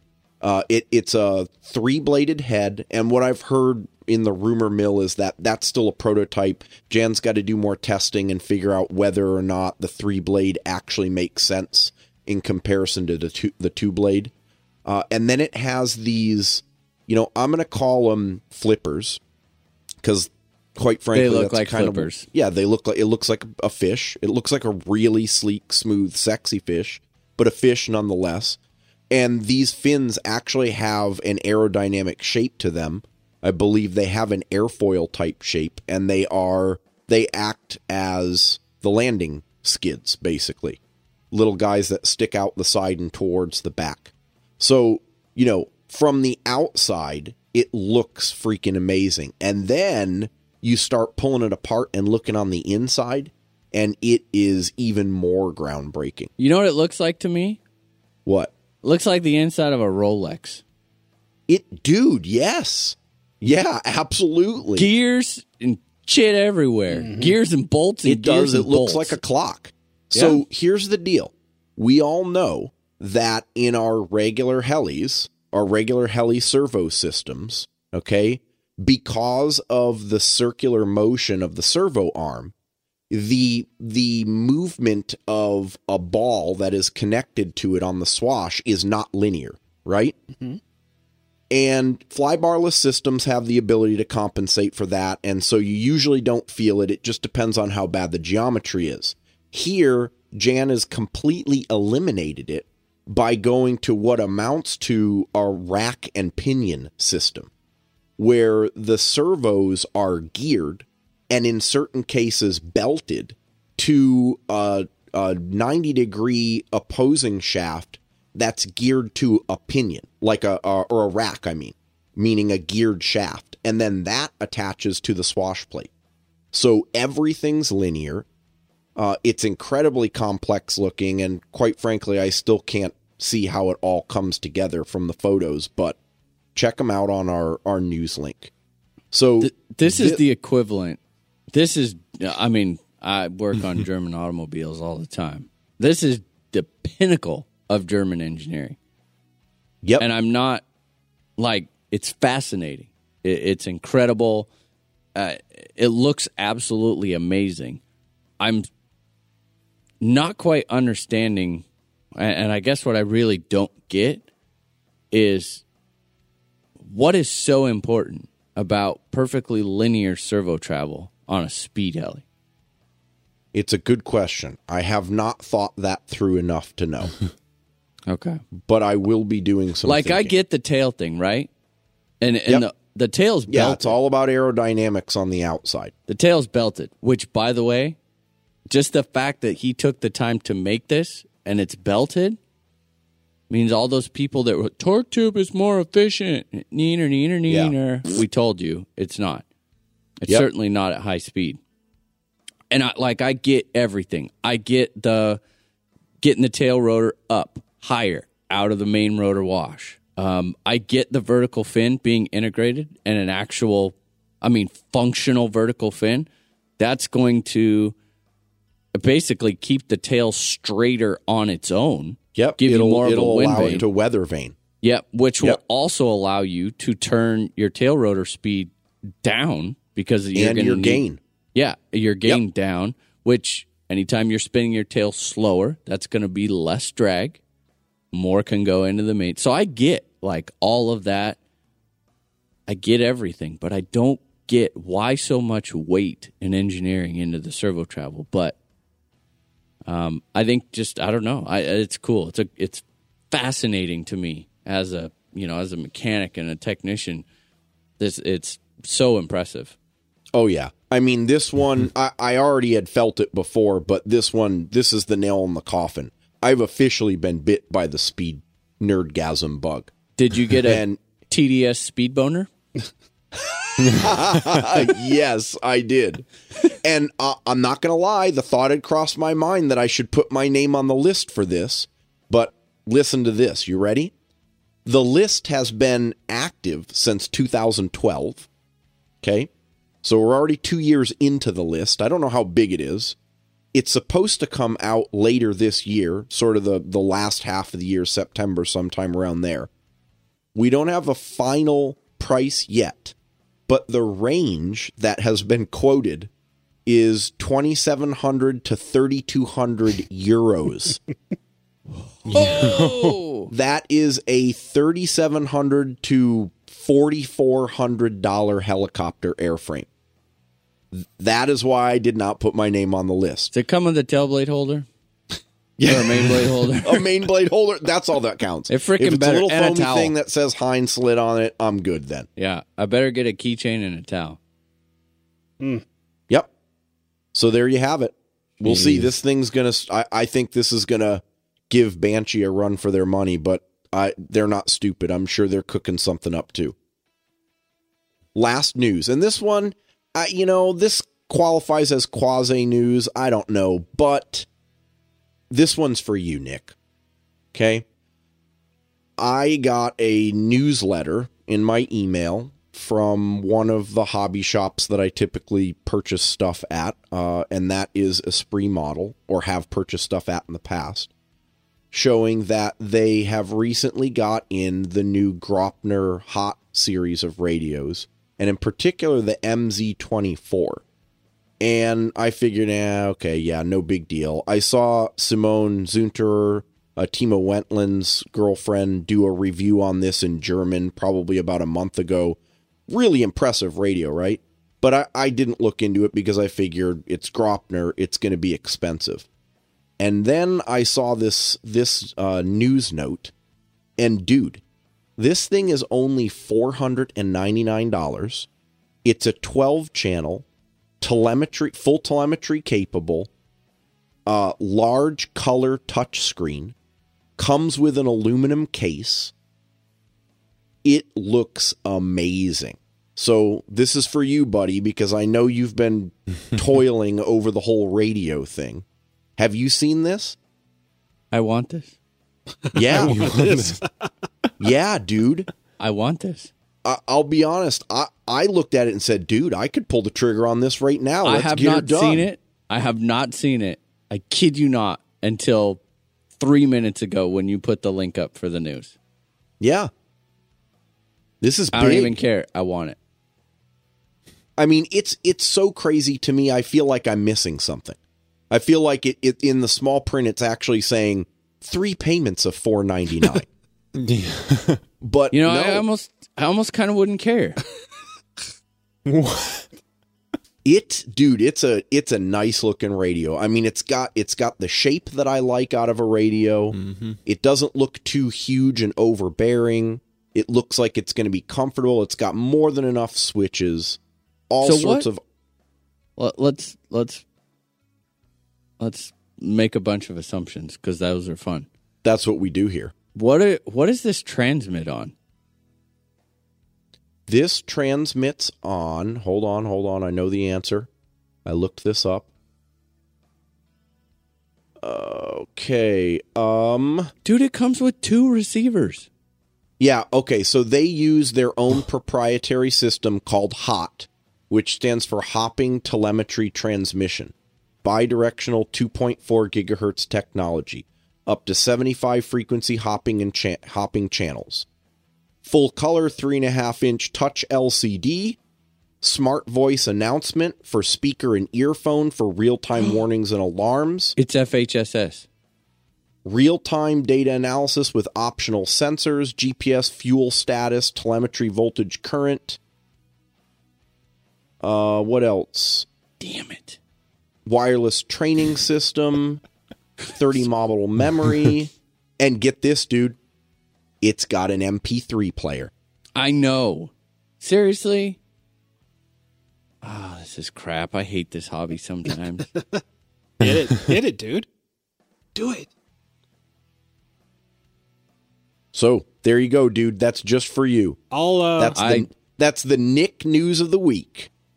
I, I don't kind of want this. Like, I want this.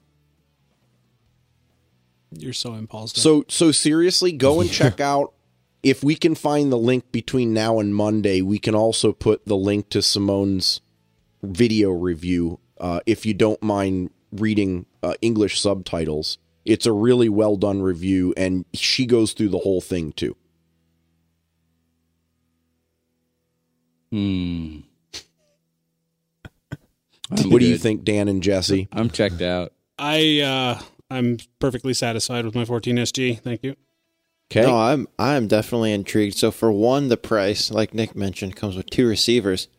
But recently, I've been thinking about the whole um, telemetry thing, Ah, see? and it's I just freaking like told you. It's like okay, Yep. so if if I'm gonna go and get something with telemetry, that right there means I'm spending money. So now, oh that- yeah, you're investing. Exactly. That's not you're a quick you're thing, spending easy a thing fair do. amount of money. So there's already we've already established the fact that money is, you know, leaving. I'm spending money. And now you throw this in the mix. Ah, it, it definitely un, unlike Dan, I am not emotionally attached to Futaba. Emotionally.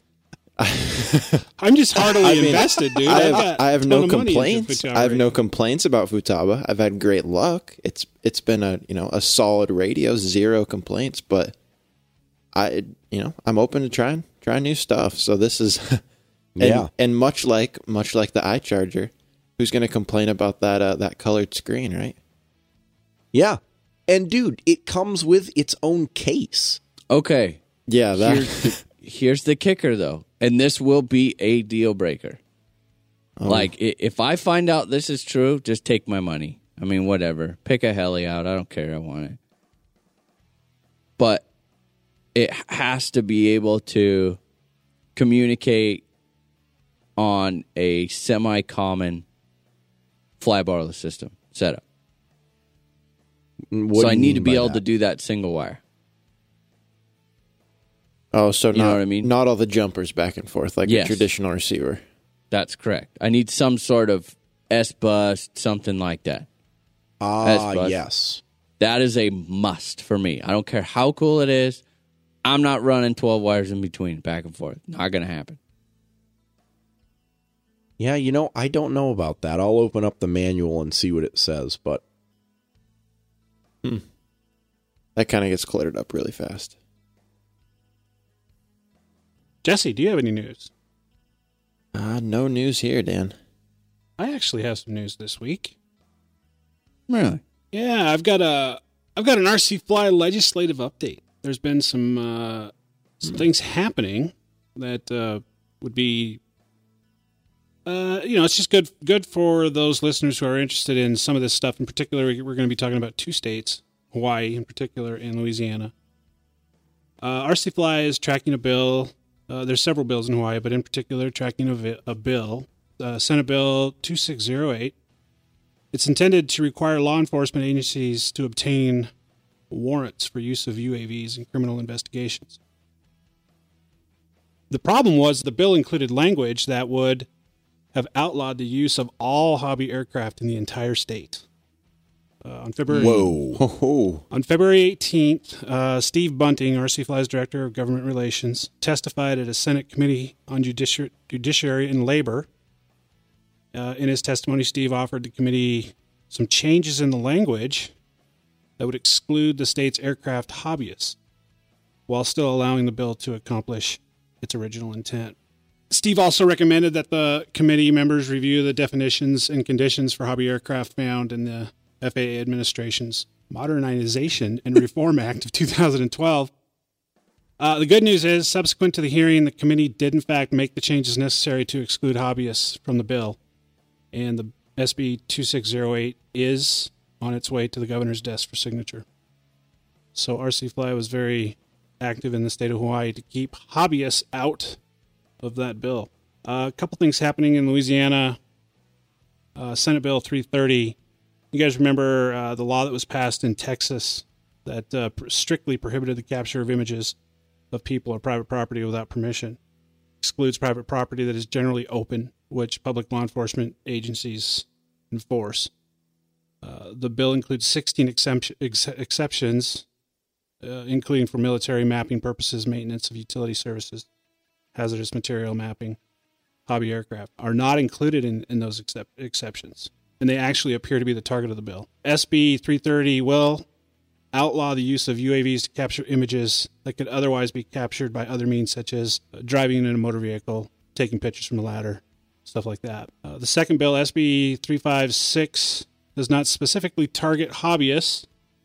It does aim to prohibit the capture of targeted infrastructure and refineries, chemical plants, that, that type of stuff. As the bill moves through legislature, RC Fly will watch for amendments to the bill and help keep us informed on that.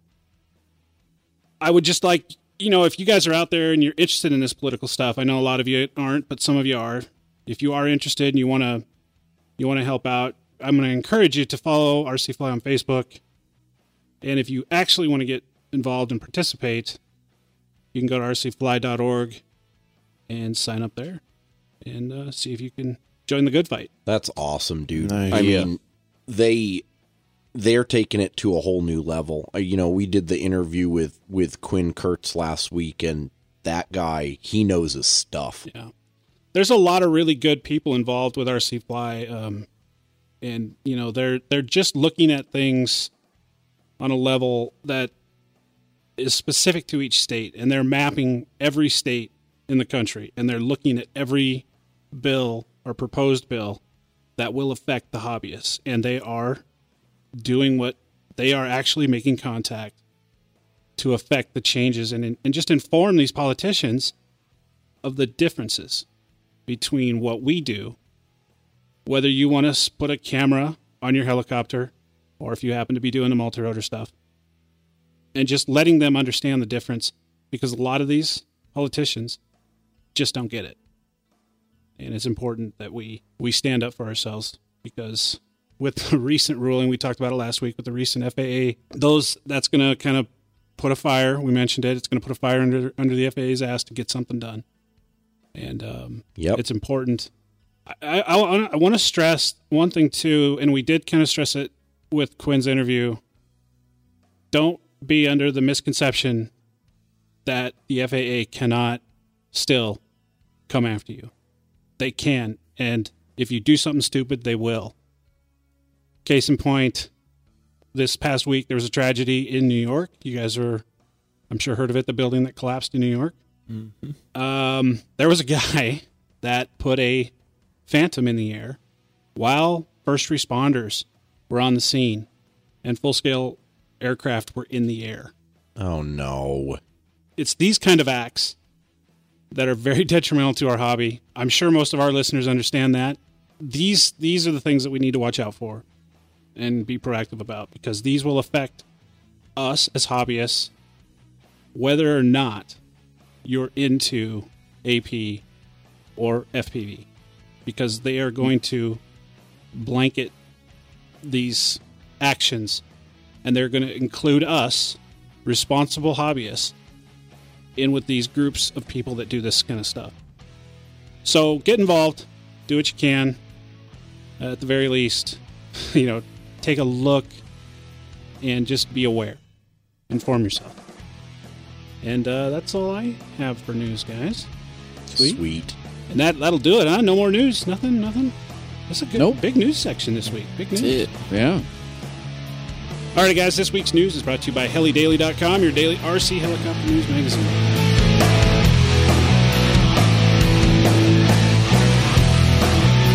You know, guys, one of the best things about being in our position is the ability to give back to our listeners. And lucky for us, Gens Ace Batteries shares the same ideas. Just for you, they're offering a 10% discount code on all their batteries. That's right, guys. So head over to www.hobbyparts.com, enter in the code RCHN10 at checkout to get that 10% discount on your next order.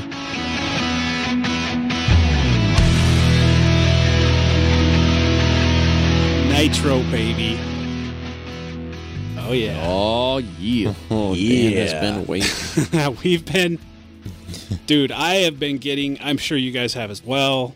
I have been getting emails from guys saying, "Man, does Nitro even exist anymore?" It does. It's alive and well. We're gonna kind of talk about we, you know, we we've been talking a lot about electric, but we're gonna kind of start at the beginning with Nitro. We're gonna go over some of the basics, just talk a little bit about everything this could be a fairly long conversation. So grab a cold one and sit back and let's see what we got going on here. Uh, in no particular order, we just kind of compiled a list of typical Nitro issues, questions, uh, things that you need to deal with. You know, these will probably lead to other discussions. So we're just going to start at the top of the list. Uh, the first one we have on our list is rebuilding a Nitro motor uh, when and how and and you know when how long should it go and, and what do you need to replace and all that good stuff Before it blows up and carefully. Next. easy. Yeah, these are easy. these are easy questions and you know this whole conversation can just be simply summed up by nitro rules and we can just move on but we don't we're not going to do that we're going to give you some details When do we rebuild a nitro motor? Nitro rules, Next. right? next I'll tell you what, this topic, this is one that's sort of near and dear to my heart because this is probably uh, one of the first forms of, I'll call it advanced maintenance that I learned how to do when I got into helis because my first big heli was a 600, an Align 600 Nitro. And it was, I got an OS 50. Okay. And so the first thing that I did with that OS 50 it well i didn't do it the os 50 did it to me was the rear bearing went out yeah okay and being unexperienced one one minute my heli sounds great albeit a little annoying like all 50s do and the next minute it sounds like a coffee can filled with rocks rattling around so i flew it for a couple more flights thinking ah, i mean it still seems to fly. What's that noise? I was completely stupid about it. I was trying to ignore it. Anyway, long story short, got it got it apart, got the bearing replaced, and then started trying to tune it and burned it up. So rebuilding is something that I've done a lot of, and I know Nick has too. Oh yeah. Uh, I, you know, I, I personally, for for my part, I have never had to rebuild a motor because I've wore it out. I've only had to rebuild a motor because I blew it up. That's just me. now, I know Dan, you're burning fuel like freaking no one's business, so you probably actually rebuild them because you've worn them out. I've rebuilt three motors in the last year from where that were just wore out. Uh, just due to sheer just sheer throughput. number of flights. Um, Yep. I've, to be honest with you, I've never. I, I always, I'm very conservative in my tuning. I, I always err towards rich because I would rather deal with a loss of power than tear up a four or five hundred dollar motor.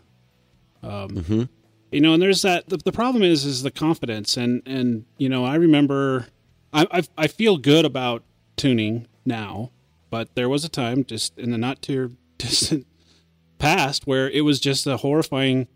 Uh, I'm like, what what the hell? You know, especially you guys all remember it just recently switched over from um, OS 50 to a YS 91, and all of a sudden now I'm dealing with extra needles and and um, you know, how do I make sure that I'm not uh, too lean on the mid or too lean on the high and, and all that good stuff. And those are those are typical things that most new guys that are getting into the nitro have to deal with.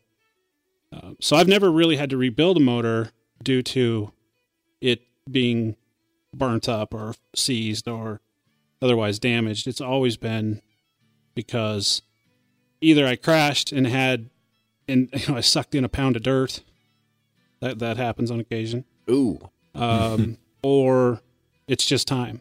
And I'm I've I've got a horrible habit of flying a nitro motor and basically until it just won't start anymore. It's so wore out.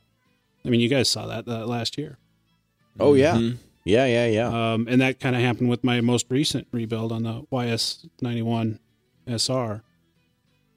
So I'm not, to be honest with you, I'm not the guy to ask when. Uh, you know, a lot of guys, and I think Nick, don't you? You kind of do it on um, on number of gallons, don't you? You kind of base your rebuilds on ga- on that, don't you? Yeah, I usually do. I try and go about 20 if, if it makes it 20. 20. And twenty is a high. Uh, that's a high. That's a pretty high number of gallons. Yeah, it kind of depends. I mean, y- I've had I, I've actually had really good luck with YSs um, going longer because I I don't have a problem running them a little bit richer as well because they seem to have really good power running rich. Um, so they have lasted a little bit longer for me. Uh, with the except, and I say if it makes it twenty because I've also had two YS motors throw the con rods on them, and just defeat that whole purpose. Yeah. Uh, but you know, but the OSs, um, yeah, OSs, I would go a little bit shorter because of the bearings. The bearings, yeah. yeah, they don't. You know, they seem to eat bearings quite a bit, and why I don't know why, but YSs just do not seem to eat bearings at all. But sometimes it just kind of depends. If I have a heli tore down after a crash, you know, I I I kind of don't hesitate to just slap a new ring in it you know, and, and not do a full rebuild on it, but just re ring it and get that little teeny bit of lost power back. So I've been known to do that as well. And that's kind of another thing too to consider. You know, you can inspect it, and you don't really have to tear. I mean, if you if you haven't crashed, you don't really have to tear a lot of stuff down to to take a look at at the ring. Uh, look through the exhaust port. Yeah. And if you see that shiny ring, it's time for another ring.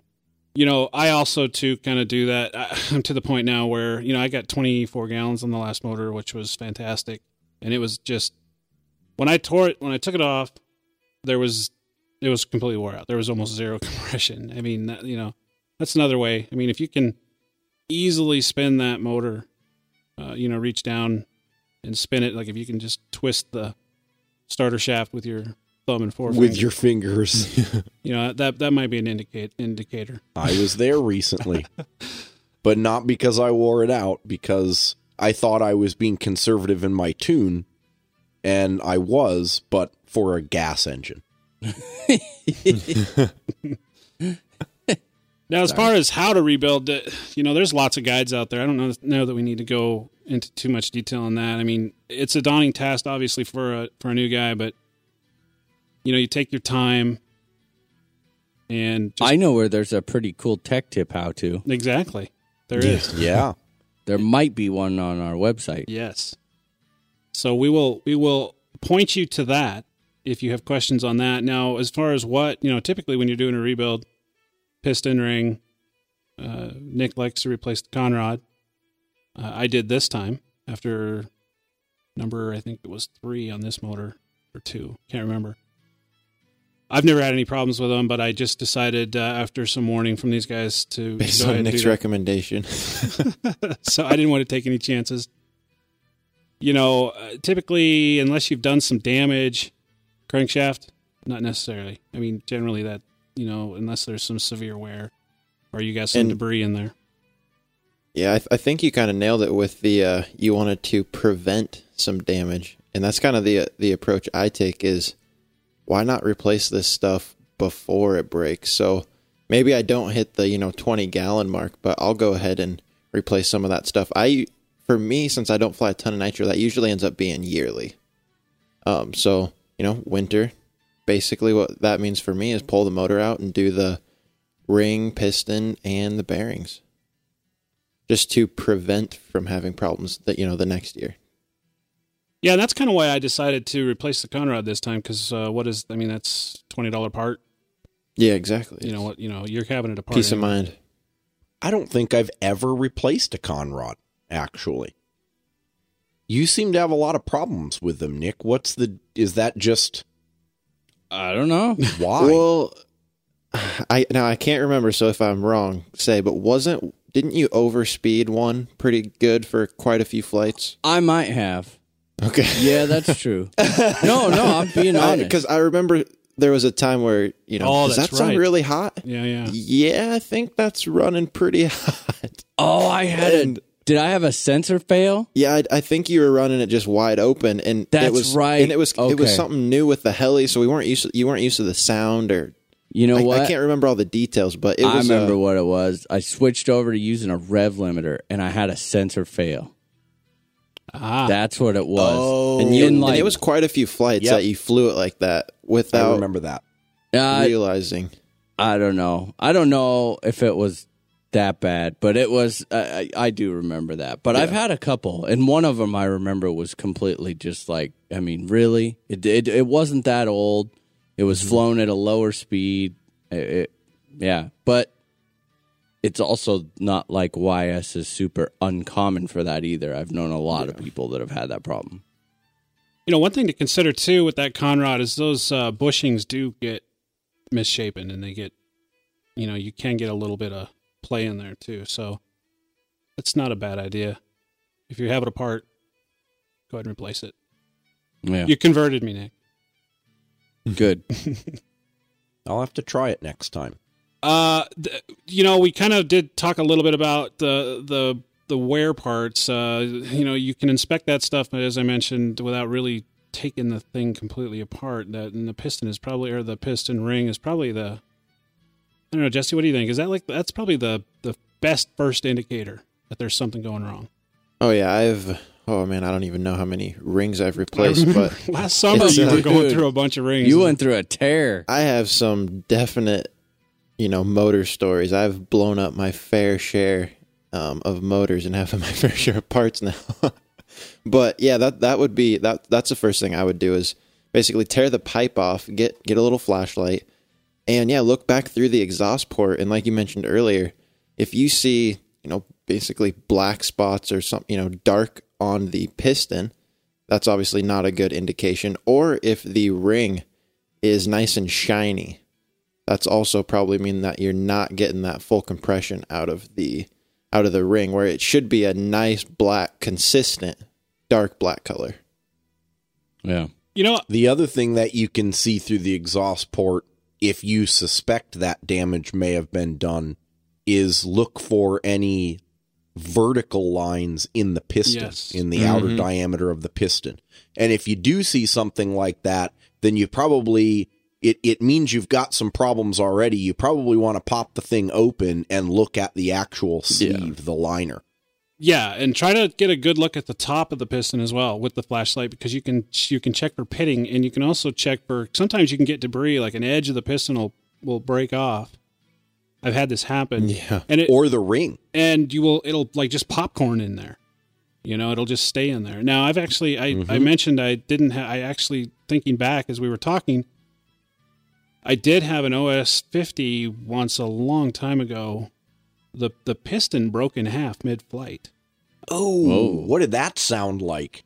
It well, I got to tell you, it sounded like a motor was running and then a pop and then nothing. I mean, it just seized. It just stopped. Just stopped. That was the end of it. and uh, I actually still have that piston, uh, just as a keepsake on my on my bench. It just it just destroyed uh, pretty much everything. It it um, it severely scarred up the top of the head, and I think this is where it actually stopped. I think it did make a few revolutions, but then eventually it tried to get out the exhaust port, and that's where it stopped, and it just chewed up the sleeve, made big gashes and everything. Oh, dude, that's that. I don't think I. I've never heard of that before. That's got to be probably one of the worst things I've heard of in nitro motors. Yeah, it was uh it was an interesting experience. I forgot I'd forgotten all about that, but The whole motor, pretty much. done. oh yeah, it was done. I had to get Yeah. a whole new motor. And the other I the other motor I destroyed, I crashed and uh, the pipe broke off, and uh, it ran for just a few seconds, but it just sucked up a ton of dirt. This this could Oh, this could no. bring up another another very good question that I see here on the list. So so when do you when do you make that call versus you know did you buy new parts for that motor? Did you make that flyball or did you just go, you know what? I think this one's going to be sitting on the bench from now on. Why don't I just go ahead and buy a whole new motor? I think if it's something like that, like if there's, you know, i- i- if um, anything outside of the sleeve and the piston and, uh, you know, the ring conrod is damaged, if there's damage to the case, uh, Yeah, a the hole in the side of the case. hole in the side of the Hole in the side of the or the top yeah. of the head is all scarred up because there was some free floating debris in there. metal Y- shrapnel. Yeah, you know, Yeah, I, you- When I first started flying on the 600 Nitro, I actually sucked a ball out of one of the the rear rear bearing casing thing, and that just, as you could imagine, wait, did you say you sucked a ball? just sucked a ball. I couldn't. I tried my hardest. I really did. Ah, I was trying to I was trying to put it in in the least vulgar way possible so that Suck you might one little ball in 34 years, and no one will ever let you down. That's right. No one will ever let that's you forget it. Yeah, it's it's on my resume from here on out. no, but seriously, one ball bearing, dude, that thing just it liquefies the inside of the engine. Yeah. Yeah. And I've seen Nick. Uh, I think I've done this before too on a ninety. I think you did it on a fifty. Nick is blown a hole in the in the piston. Dude, I still have Like- that keychain. Do you? Yep. Yeah. Okay. I I remember now. Yeah. Yep. Wow. This thing's making awesome power. Wow. it sounds kind of funny. Oh. Damn it. That's how I got so good at autos. That was kind of the joke there for a while. You know, uh, you know, other things to look out for is uh, when you do have your heli apart, crash maintenance, whatever. You know, you can always take off the back plate, take a look in there, that kind of stuff. Look for rust. Ooh, I got one. My personal number one indication you start going through glow plugs. How about Yes, that? that's a good one. That is a Oh, Yep. good call. Yeah. So you, absolutely. you have a flame out, you put a new glow plug in, it only lasts three, four flights, game over. Stop. Done. Don't even put another one in it. Pull it out. Because it's cooked. open it up and see what's going Yeah, on. there's probably some particles in there Yep. hitting that and, element. and also too, when you're fresh off of a rebuild, uh, you know, don't don't just keep that same glow plug in after your Ten flights. Yeah, don't. you know, That's my rule of thumb. put a glow plug in, run it for 10 flights. I actually have a break in glow plug. Yeah, I was just gonna ask. So, what's your philo- You know, me trying to save some money over here. Oh, We yeah, yes, we know. I well, no, I have the same thing. I have my you know my break-in glow plug.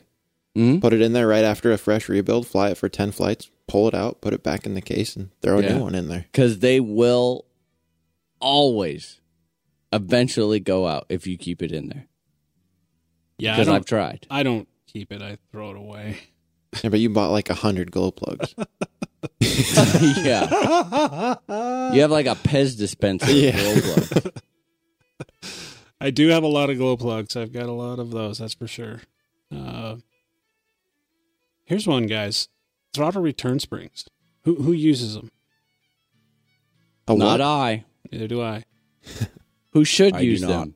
I. Everyone. Pretty much everybody should use them. I, you know, basically, for those of you who aren't aware, a throttle return spring, should you lose power to your servo, uh, it's going to bring it back to close throttle instead of leaving it wide open and uh, How fun is that? do, doing who knows who knows what, who knows what to it. Um, So who's had a ha, who has had a chicken dance here? I have not had. I take that. I had a mini, but I've I've been around other chicken. Yeah, we saw that video. Yeah, I've seen. That, Yeah, that was a that was- fantastic chicken dance. That was the best video ever. I've not had a chicken dance, but I can tell you that I've had a recent situation where I really wish I had a throttle return spring. And I think I talked about it before. Uh, it just so happened that my throttle servo decided to die mid flight, and it died at, it ba- basically died at full throttle. At like, well, not full, but 80, 85%. And so I basically had to fly it around and then land it and just let it sit there and run out of fuel. yeah, this Because surely I, You had to fly it really hard. this keep surely loaded. set it on the ground and wait for it to run out. And That's you know, like a great game, dude. That's an opportunity to have some fun. You just go up and fly it as hard as you can Yeah, for one that- flight and then guess. It's like that game called per- guess. You remember that game Perfection where you pushed the board down and you had all the pieces and you tried to put all the pieces in before it popped and scared the crap out of you? That's what's Yes. fun about it. You never know when it's going to go. So Jesse, I think I found the one for you. The one what? The one heli that'll pull you away from flying that other brand. Oh yeah. Seriously, man, I've got hundreds of flights on my Blade 700X, and I am blown away at how maintenance free it is. Now, I know you're the type of pilot to put some serious flights in during the year, and I really think this will not only meet but exceed your expectations in quality and performance. Well, I suppose I better head over to bladehelis.com and take a closer look at that 700X.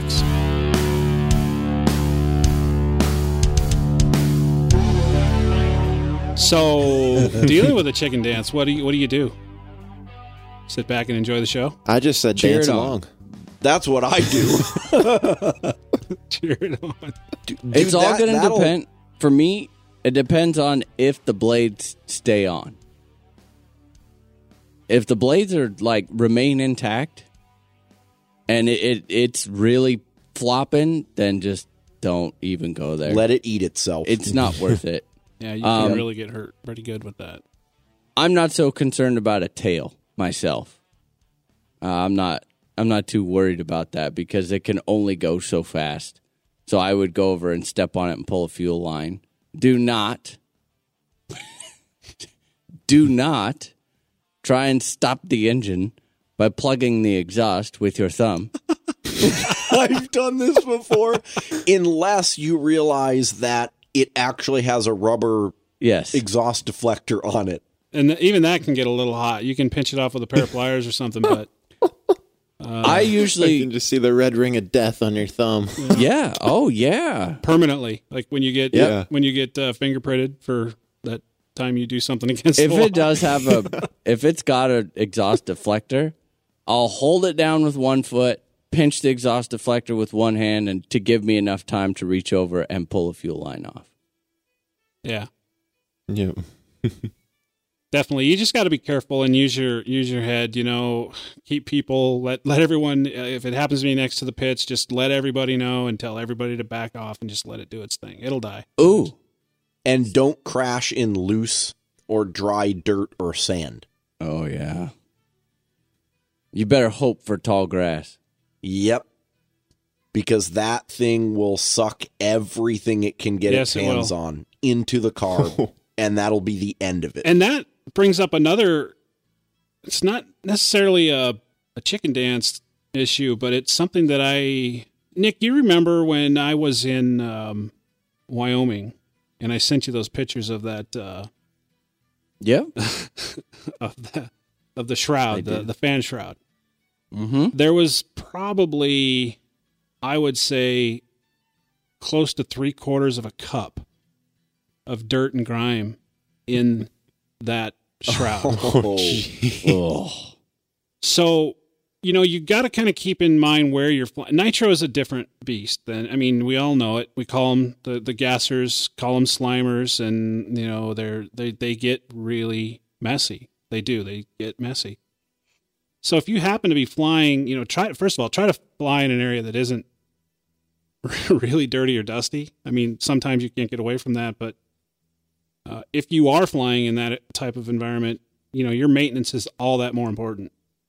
You have to pay really close attention or else you're just not going to get the life out of your motor. It's it's going to be eating just as much dirt as fuel almost. So you know i don't know some guys use helipads you know and you can't I- don't really have a solution to that because i don't have to deal with that where i fly and justin i know where you fly it's all grass it's generally pretty moist Yeah. uh, nick where you fly it's the same thing jesse i think you fly around kind of a dusty area Yeah, it's, you, in this- it's kind of it's pretty seasonal. Most of the time, it's it's not too bad. It's it's definitely not bad enough to where I have to take any precautions with the motor. Um, so n- not really any concerns for me there. I, I bring that up because it's just something as a nitro guy, if you happen to be in that environment, just to, to you have to keep that into consideration. That will definitely affect the longevity of your of your motor. If you're not, if you're pulling that thing apart and you're taking three quarters of a cup of grime out of the, there's an issue. That motor has just consumed a lot of a lot of the grime. So keep that in mind. Horrible, horrible on the bearings, horrible on the piston, and On The everything. ring, yeah, the whole thing. It's like just putting some sandpaper in there and letting it do its thing. Yeah. So I got one more since we're talking about carnage. Uh, hot start. Oh, hot starts. Oh, I'll pick me. Everyone has them. Yep. yes. They will scare the crap out of you Yep. Yes. every time. And the plankers around you, right, Justin? Yep. yeah, that was my that was my first hot start experience. Nice. Standing in front of a group of plankers who had all cleared off the field because the heli guy was going to go fly. and boy, did I justify showed their, them. uh, yeah, exactly. Okay. Uh, a. Uh, well, what do you do if you have one?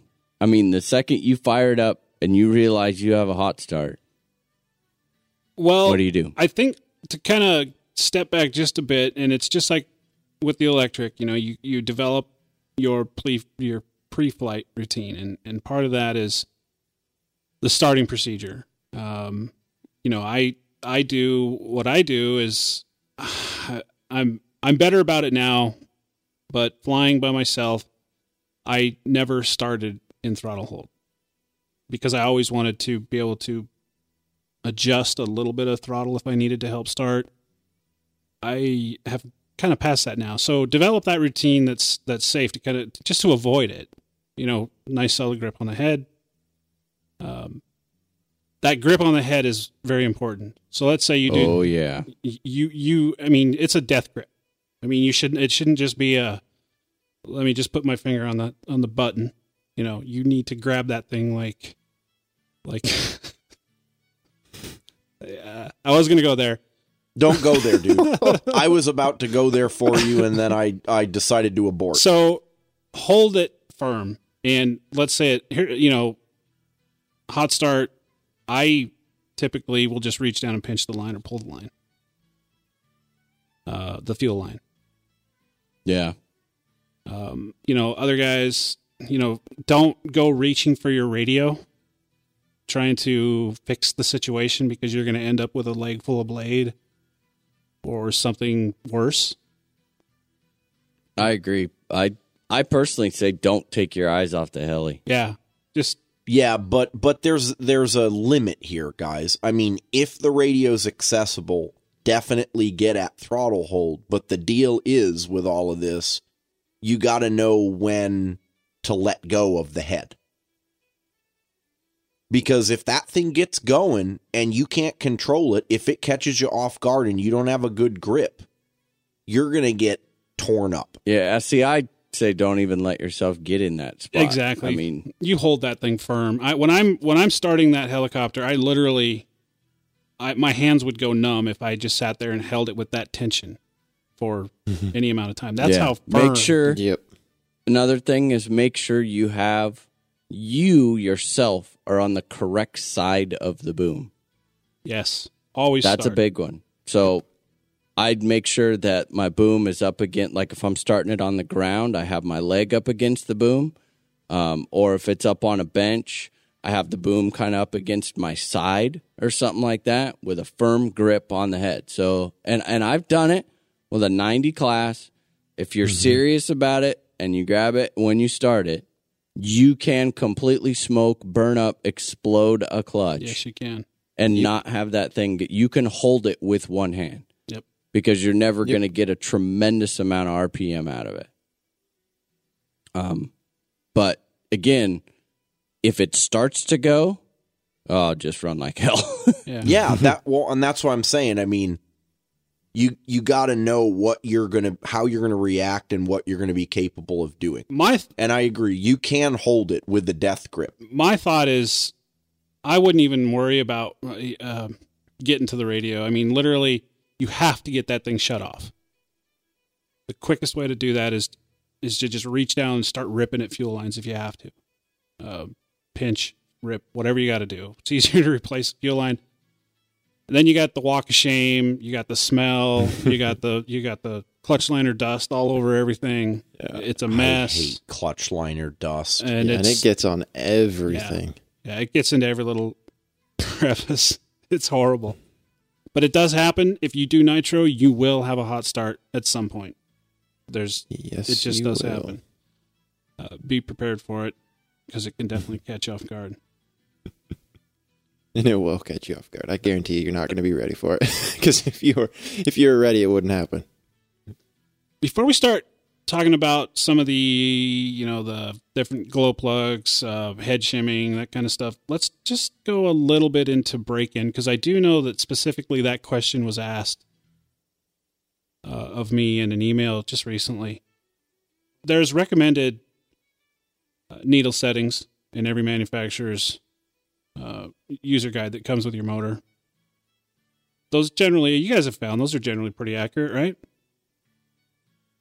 I Um, would say for YS, those are a great place to start. But in my experience, for the OS motors, that is usually too rich to even hardly get it off the ground. That's yes, I found that too. Yep. To be honest with you, uh, even on the YS, I still go a bit richer uh, initially um, Mm-hmm. with the first tank than suggested. Yeah, Yeah, because because the YS break-in needles, uh, needle settings, I mean, it's got power at that level of richness. yeah, because I was going to say for the for the uh, climate or the air density that we have around here, that's nearly where my final tune ends up. Maybe just a couple clicks in from the needle, from like the factory needle settings. So it definitely is not going to hurt to go a couple couple clicks out or richer on those needles. Now, you guys, Nick and Jess, or uh, Jesse, you mentioned or you uh, you- questioned my uh, using a a heat sensor for tuning. I kind of want to explore Yeah. that a little bit. Um, I want first. I want to clarify. I don't use it for a final feel tune, but what I have found it very useful for is the uncertainty of that initial. Let's just make sure I'm not getting it too hot. Uh, real time temperature, uh, you know, because essentially, eventually, what hopefully what happens is you kind of get to the point. And I remember one time, Nick, I called you. This was before I did start doing that, where I was just struggling all day with the field with a tune. And uh, I just finally, I, I just said, you know what? One of two things is going to happen here today, talking to this motor. Either you're going to get tuned or you're going to blow up because I was just getting tired of fighting it. And the one thing, as you get the tune nailed in, you know, I, I use that temperature sensor just as a secondary to make sure I'm not doing the wrong thing. Because when you're not, when you're unsure of a tune, the sound, the feel, you can, you can get to a point where you're not noticing any difference, but you're going too lean on one of the needles, and you can start to get too hot. Eventually, hopefully, you know you'll get to the point where you can start to feel the difference, and and hear the difference, you know, with the smoke and and and and how it performs. That's where that's where I use the the heat sensor on the head. You know, I think that's I hadn't heard you explain it that way before, but that's a really valid point, Dan. So what you're you're basically saying you're still tuning it, Yeah. and I'll I'll add to that fine tuning it by sound Yes. And by feel. But I'm using the but you're using the temperature as sort of like a I'm way an too upper rich. limit Yeah. threshold. I'm way too rich. Like if I'm yeah. if I'm freezing, I got to tune Yeah. leaner.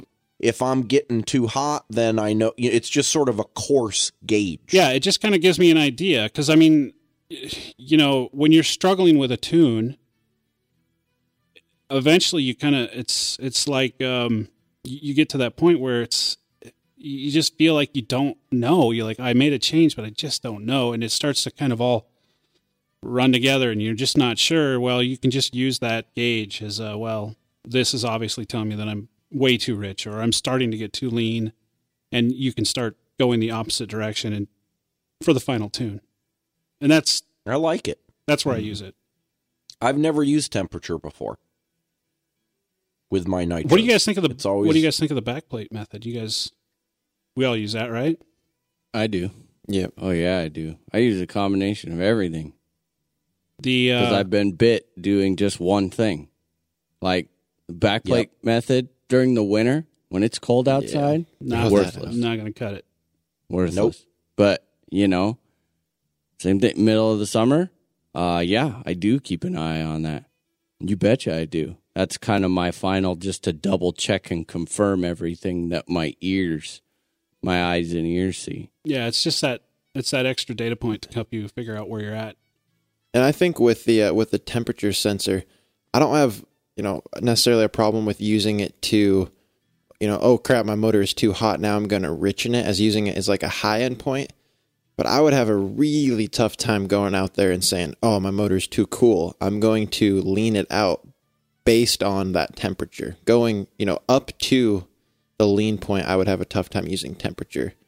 Um, but I, I think it's great as far as recognizing, yes, my motor is operating too hot and then leaning it. And that's typically where you would use Yeah. it. But you can also basically the reason I started using it was because it was available to me. And secondly, it's just it it just seemed to help me cut down on time.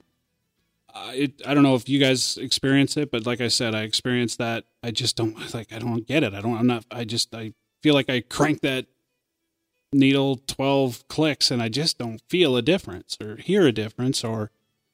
Um, Well, that that can kind of lead. So is that 12 clicks in between one, like you land, Well, walk out that- there and go in 12 clicks? Because that was I would think was just you'd an- probably feel a difference. That was just but an extreme, extreme example. What Yeah, and I- you know, you start so- you start doing one or two clicks, and sometimes it gets tough. You know, it's just tough. Uh, And yeah, I would say that, you know, just as far as tuning in general goes, I would completely agree with that. It can get extremely difficult to feel one or two clicks, you know, on the high or mid needle. yes, Um, until you really get develop a good feel for the power that the motor's supposed to be producing. So, I mean, personally, when I go out there with the, you know, trying to get it in the ballpark, I'm going three or four clicks Yeah, on each needle. Yeah. because then you're, you know, you're making substantial adjustments to where you, you should notice the difference in power. If as long as you know you land the heli, walk out there, make the adjustment, take it right off again. That's a pretty quick turnaround. You should be able to notice. and that's a good point. uh, when you do make changes, the the one and two clicks is a tough way to do it. Uh, you- especially when you're getting started. yeah, it's uh, Well, and I, I think that brings up a you know with the with the temperature sensor, with the backplate method. The other one I'm going to throw into the mix is smoke, smoke tuning. All of those are sort of coarse gauges. I, I don't think you can use any of them to fine tune it. The, that last 10 or 15%. It's got to be all on sound and feel. Yeah. But Yep. if something is really amiss, like far off, then any or all of those three are really good indications that you need to go in a different direction. And and the way I I mean honestly the way I tune mine when I'm not tuning it as a gasser is I go out and I tune it until I feel like I've got enough power for me. Now, you know, I may give that that heli to someone else like Nick, and Nick's like, "Oh, dude, this isn't enough power for me to do my fucking ninja talks." but um, but if it feels powerful enough for me and for what I'm doing, and usually that's a, a pretty substantially on the rich side, not not blubbery rich, but you know the YS makes great power even when it's rich then I'm good with it. I, I'm not trying to squeeze the last five or ten percent out of the engine. And when it comes to that as well, uh, another uh, thing to consider is what you know. It's tough to have a very good pilot tune your tune your motor, and then expect it to perform for your flying style. Because where you know it might you know it might be too lean or too rich in the mid for how you fly compared to how somebody that just is just constantly in the mid. You know, it just takes time, and um, you know when in doubt, richen it out. You know, Start That's over. true. If you're ever Work not sure, just start over. It sucks. I mean, it really sucks because you're just wasting nitro. It seems like, but you're learning. You are And I mean, I've, I've, I've done it. Oh, geez, I can't even think how many times where I just said, "Screw it." I'm not sure. I'm not sure. Start all over. Well, even if you know, not necessarily if I'm not sure in the tune, if it's been a couple weeks, who knows? You know what the weather was like the last time I was flying. I'll just go out five, six clicks just to make sure that it's not going to be mm-hmm. too rich, and then slowly, you know, I'll have I'll keep that in mind. I went out five, so it's probably going to be somewhere close to that, but who knows? You know, I haven't flown in in a couple weeks, so I'll just start fresh and make sure that I'm rich on those first couple flights. Yeah. especially in the summer, Jesse, because here in the summer in the Pacific Northwest, we we can have some pretty extreme variations in temperature from like morning to midday to evening. I mean that that could span 20, 30, 40 degrees depending on what the weather's doing. And for that big of a span, you've got to keep in mind you can't just set it and forget it. Especially if you're on the hairy Yeah. edge of the tune. you got to keep on top of it. So let's kind of transition right into the weather. How does the weather, Jesse, affect your tune? What do you? So Dan, this is where the temperature thing can, you know, possibly get you in just a little bit of trouble. Because, you know, tuning the motor based on temperature, when you get these big swings, it can kind of be a little bit counterintuitive. What you need to do is when the temperature actually drops, this means that the air is going to get more dense. So you actually need to give the motor more fuel. And what this means is you're actually going to richen up the carb. And then, opposite to this, when it gets warmer out, the air is less dense. So, you're actually going to find yourself leaning out the carburetor to give it less fuel. And basically, what you're trying to do here is maintain that oxygen to fuel ratio. Yeah, the part where it gets really tricky is that uh, because of the way a two-stroke engine works, and it, you know it's it is air cooled and it's it's not water cooled to keep it a constant temperature. Those mixtures directly, uh, I mean, you you're playing with ambient temperature, and the mixture directly affects temperature. So in the winter, when you're looking at you know now your your air is very dense so you need to add more fuel. Well, generally speaking, adding more fuel will cool the engine down with a two stroke motor. And that gets really tough because, like, your whole temperature readings, you know, that's where those go to crap. So you really kind of have to, you know, when you get in the extreme temperatures or even all the time, that's why I always say use all of the different different aspects Yeah. of tuning, sight, sound, and feel. Another thing is so temperature can hurt your motor, you know, running it too hot. But we're using this, you know, the fuel is lubrication as well. So, you know, leaning it out too much, you're actually reducing the amount of lubrication. And that's where Yep. you're going to Yeah, wear, wear that ring right out. cooking the oil. But then other way around, like in break-in, if uh, going back to motor break-in, if you have it too rich, you won't build any temperature in the motor, and you have to build some temperature in the engine Yep. to to get it to break in and seat the ring in. Yep, that's a that that's a given. You have Yep. to. So if you're sitting out there hovering for five minutes and you walk fuel up to out. it and that bottom plate is just ice cold, uh, you will doing end anything. up what we call glazing. You can potentially glaze the ring over, which it will never seat in properly, and you will have to re-ring it. So get Done a this. little bit of temperature in. it. Uh, give us an idea, Nick. You mentioned, I well, we, we were talking about the back plate, could just kind of a check. What what is your rule for that? I, is it? I mean, I hold mine if I can count to three or four or something to that effect, and not move my finger away from the back plate. Uh, Yeah, You know, I'm about yeah, I would say four or five. I mean, it's not a it's not an Ironman contest. No. You know, you're not trying to prove how tough you are. um, I got this. yeah, because in this case, it's better to be a sissy. I mean, really, but it, you know, you're going for warm, but not touch it, and two seconds later, like, holy crap, that is really hot. No, that's way too hot. You should be able to, you know, four or five seconds before it gets fairly uncomfortable. yeah. Yep. And uh, again, that's just a check. You know, it's just one of the data points that you're using. Uh, Yeah. Definitely. But you got to do that for each needle too. So that's the other thing for your high and your mid on a three needle carb, which gets tricky. So, how do we choose pipes for our motors? What are we looking for in a good pipe? I mean, we, we all know what the go tos are. I mean, uh, you know, you, you buy a YS, and uh, Hattori seem to be uh, suited for YS perfectly. Do we just kind of go by that standard, or what is it about that pipe that's making it uh, making it work properly? I, man, this one's really tough because we just don't. We don't have engine dynos. We don't have. You know, these motors are really actually a, a helicopter motor is very tough because there's just so many variables. You know what I mean? As far as is where everyone's flying at and this sort of a thing and, and fuel brand and percentage and this and that. So truthfully, my technical answer is hop on the internet and do research And find out what just people are having success with. yeah, and, and I Yeah. hate to. That's never my answer, but in this case, it actually is because one brand can work fantastic. You know, like uh, Funtech is a perfect example.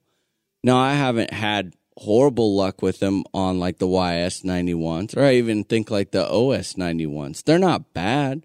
I would say they're a medium of the road pipe. But yet you drop back to an OS 55, that is the only pipe. I mean, it is like the undisputed winner for an OS 55 is the Funtech B320. But yet Yep. you go up to an OS 91 and now it's not the undisputed winner anymore. You go over to a YS 91 or even a YS 56 or a 60 in the same size. Mm-mm, not the pipe. So that's where you can't go by brand and you can't go by price. You just kind of have to read. yeah, and see what the others are doing. Because I've had, uh, I've tried three pipes now on the YS ninety one um, RJX pipe, which just was a undeniable hunk of shit. it was. Yep. It was. Uh, and here's and here's here's how I know that a pipe is not. Oh, yeah, yeah. How do you know you got a crappy one? I know because if you feel like you have to chase that tune all day long, there's a problem.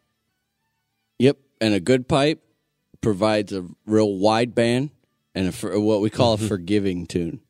So you can be a couple clicks too rich, couple clicks too lean, and it still produces, you know, good clean power. Typically, I've had really good luck uh, the other two brands, uh, Hattori and uh, you mentioned the Funtech. I had I had pretty good luck with the Funtex. On that's what I ran on this recent uh, 91 that I just finished rebuilding for all those gallons, and it it did a fantastic job. Um, Mm-hmm. I'm looking forward to trying the new Hattori on the uh, SRX, and I'm going to see what that's all about. Apparently, that's uh, it's that 120.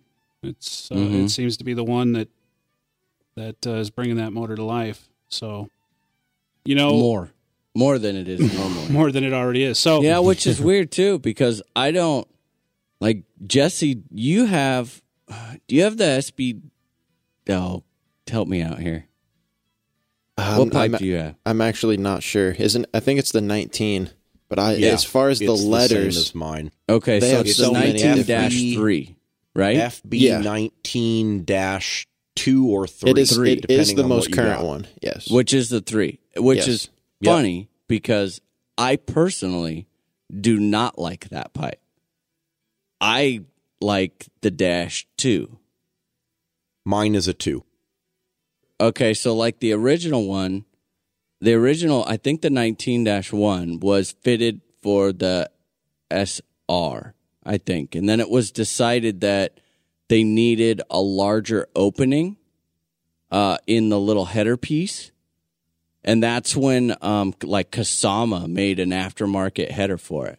And that's actually what I had was uh, the aftermarket, and I ported it, and like you could get a lot more out of porting that that little header piece. mm-hmm. But then I think Hattori fixed the problem with the 19 2, to the best of my knowledge, and then it was pretty much like that right out of the box. Mm-hmm. And the 19 3 was the newest one. But the 19 3 has a funny sound to it. And I, like, I actually, when, because Jesse, you know, he got my old T Rex, I was like, dude, mine never sounded like that. Like, you've got everything in it that I did.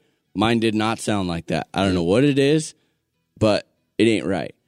But then And- I'm like, well, watch it. Look at how hard this thing pulls. yeah, no, like, it it is pulling like a friggin' freight train. So we just kind of wrote it off, and then it wasn't until I actually think it wasn't until Snohomish when I heard some of the other like you know pro pilot guys fly. I was like, dude, there's that sound again. So we found out Yeah. that it was unique to the Dash Three, and the Dash Two did not have that sound. Now, power wise, they Yeah, seem to be the power. same, Definitely yeah. not lacking. but just weird little things like that. there's a lot of resources out there to you know i don't necessarily think it's going to require you to do a lot of experimenting i mean feel free to i mean obviously it's the hobby and that's that's what you want to do but there's a lot of guys out there with a lot of experience that can really kind of set you down the the proper road for a pipe um, i do remember back in the early days of flying nitro I, I didn't care as long as it bolted up to the motor you know it was just That was the same with me. uh, I did. It didn't matter. I remember I tried a an outrage pipe. You guys remember that contraption? Mm-hmm. How'd that work out? Fifty percent crash replacement. Jesse, how did that work? Yeah, Uh, that that cost me quite a few rings on an OS 55. Yeah. Like, well, especially since that was literally first motor, first nitro, for you know, first ever attempt at tuning a nitro, and that thing, like Nick was mentioning, had such a narrow band. I, I swear I just chased it the entire time, and in the process of chasing it, burnt out numerous rings. Yeah, it's Yeah, I didn't have any luck with I the one that that always plagued me was the the Curtis, the MP series, Yep. the 5 and the mm. 6. Couldn't stand them. They're ugly. Oh, I could, they are ugly. I agree with you, and and I was going to wait until we got through the technical stuff on pipes and say that it also comes down to aesthetics. And in that particular case, yeah, they are ugly, but they were reasonably priced. But I I could never get it to work out. I mean, I it was such a pain in the butt to tune. The Funtex seemed to be good. Hattori's. I've even run when I first got the 55, and it's been a long time. The OS Power Boost and that that seemed to be okay. But pipes really are an experience thing. Precision. Speed. Torque. And power. We'd expect nothing less out of a servo put on the market by a guy that pushes his equipment to the absolute limits flight after flight. If they're good enough for Bert, Then they're good enough for me. BK servos. Keeping my heli feeling connected. www.bkservo.com.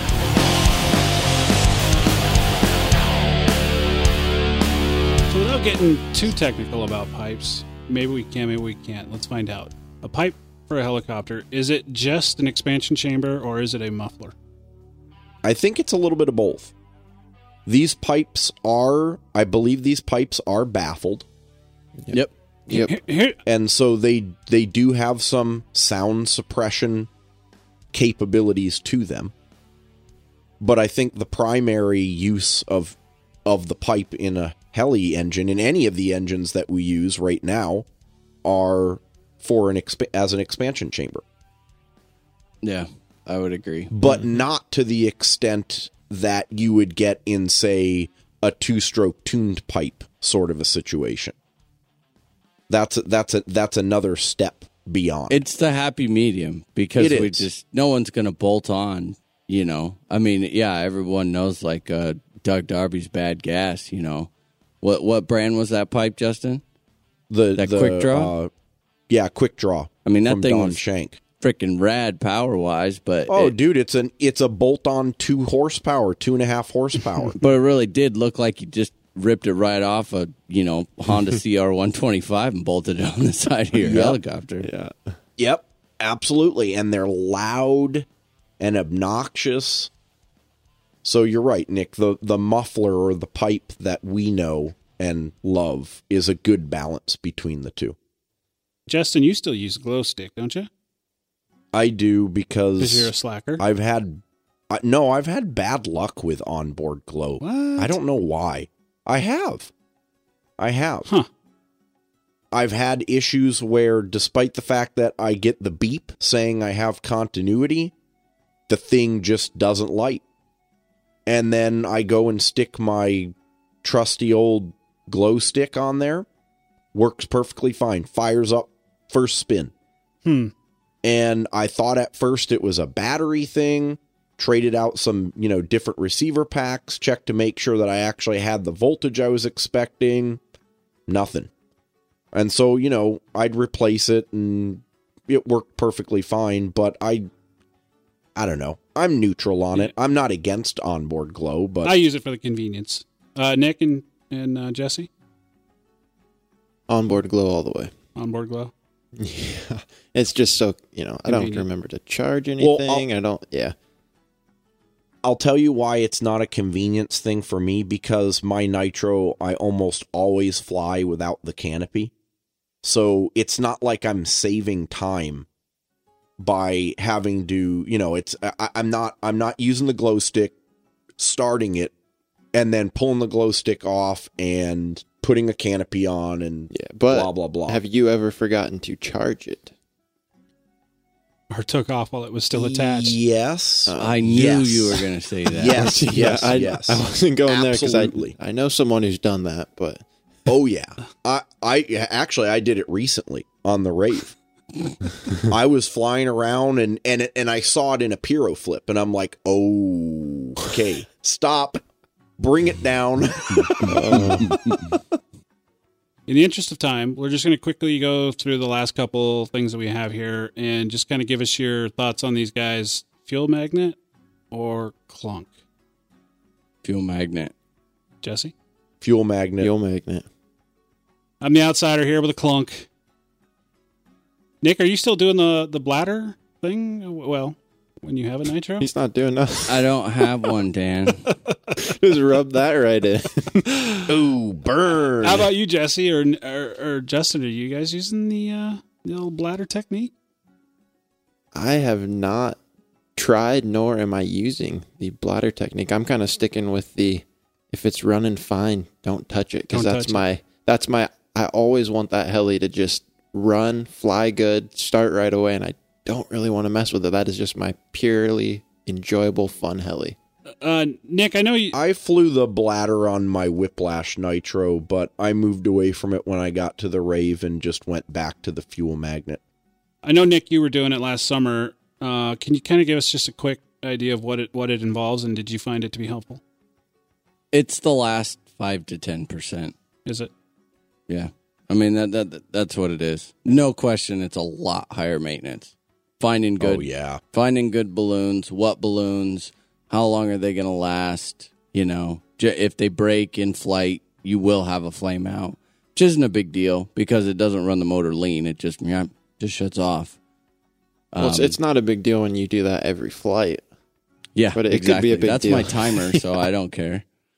Um, but there's there is no. It is a very consistent tune, like really consistent, and you can do. You have 110. You have 100 percent of your performance at at the beginning of the flight, literally right till the second it runs out of fuel. There's no change in tune. You don't have to worry about you know, in certain maneuver maneuvers, am I going to start running a little bit lean, like the last quarter tank? Uh, you don't have to worry about running it down to just, you know, ooh, I better watch doing this or, you know, doing a real long, drawn out hurricane at an eighth of a tank or quarter tank. You don't have to worry about any of that. So it's that last little bit, but with a very high maintenance cost.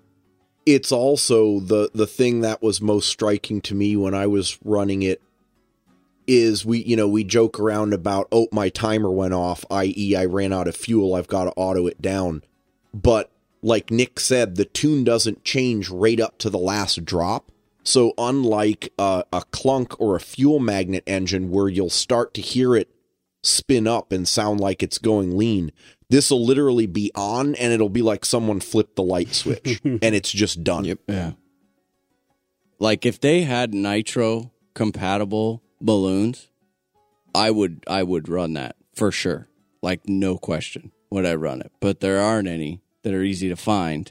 Yeah. And um so, you know, you're looking every 2 weeks about swapping Yep. out a balloon. Hmm. Which isn't a big deal cuz they're cheap and depending on how you make it it can be fast, can be easy, but it's yeah, it is a hassle. Regulated versus back pressure, guys. Regulated. Absolutely. regulated Yep. Yeah. Just more consistent. More consistent. too. Except on a fit on a 50. yeah. I actually say on a 50, the OS 55 non-regulated uh doesn't uh, I actually like that. I think it's simpler and uh never once had an issue on any heli with inconsistencies in in tank pressure or anything on that motor. Alrighty, guys. So there we go. A little bit of nitro talk. It's been a while. We, we do we do still fly nitros around here. So I hope to again one day. Jesse and, and Justin and I do. Yeah, we can represent. Just thought I'd mention that. Real yeah. I'll tell you the the warning for those of you out there who love your electrics and don't have a nitro yet is that when you get it and you've got it tuned and it's running consistently, you'll find it hard to go back to your electrics. Yeah. I mean, I'm like Jesse where my nitro is my go-to heli. That's just that's my feel good comfort zone. It it just flies. I don't feel bad about beating it up. It is what it is. And it's to the point where when I'm doing testing or tuning on the electrics and I know I've got to get something done, I don't even bring the nitro with me because otherwise I'll just spend the whole day flying the nitro. You know what I just realized, Dan? What's that? How many nitro flights do you have this year? Zero, dude. And so I, one could say that you don't love nitro any more than I do. dude, I miss it. I Ooh. Uh, you know what? I do love nitro, and every time I fly that silly little electric helicopter, I realize it. Silly, silly. A silly little toy. I am, I am jonesing, as they say, to get the nitro back up in the air. Uh, nitro has soul, boys. That's all there is to it. That, that sums it up. It We does. could have just started with that. There's hope that nitro is kind of on its way back to some extent. A lot of potential. We got the N7. We've got uh, rumors of a an Elise. At least we've seen some CAD drawings. Um, here's here's hoping. Uh, Nitro kind of makes its uh, way back into. I, I don't think we'll ever see Nitro back in the competitions, though. I just don't think that it. I just don't. I don't. You guys see that? I don't see that. Maybe Nitro Nah. only competition. Nah. Probably not. Probably not. You know, I remember having a conversation with Colin Bell several years ago when we first started the show, and and he was going on about how he just can't imagine not winning a competition with or winning a competition with an electric helicopter, just because of the presence of the nitro, the Yep. smoke, the sound. Obviously, that's changed, right? That's changed in a big way. Alrighty, guys. Uh, there, there's uh, finally some nitro talk. Feels good. Feels good to talk about the nitro. But- Yes. Should you have any uh, questions, maybe you wanted to ask Nick some more bladder questions or something to that effect. Find out why he's not flying nitro this year yet. You can send him an email. Where would he send that? Where would they send that to, Nick? Uh, you would send me an email at nick at rchelination.com. Justin, if I wanted to send you an email, You could send me an email at justin at rchelination.com. and Jesse. You could send me an email at jesse at rchelination.com. I am Dan. You can reach me at dan at rchelination.com or Dan K. Reed on the forums. A few quick reminders. Mark your calendars. Second annual RC Heli Nation Fun Fly coming up end of June. Uh, hats. We've got white hats now for those of you who are interested. You can get your citizen number put on there, uh, both white and black. I just got a white hat. Man, are they nice looking. I'm afraid to wear it. Hmm. hmm. It's like that's the hat I can wear to church. Yep. If I ever Yep. if I ever decided to go to church. Like I can do that. Uh, shirts, I have a few left, mainly 2XL, 3XL, um, and uh, one medium. So if you're still looking for the long sleeve shirts, we do have some of those in stock.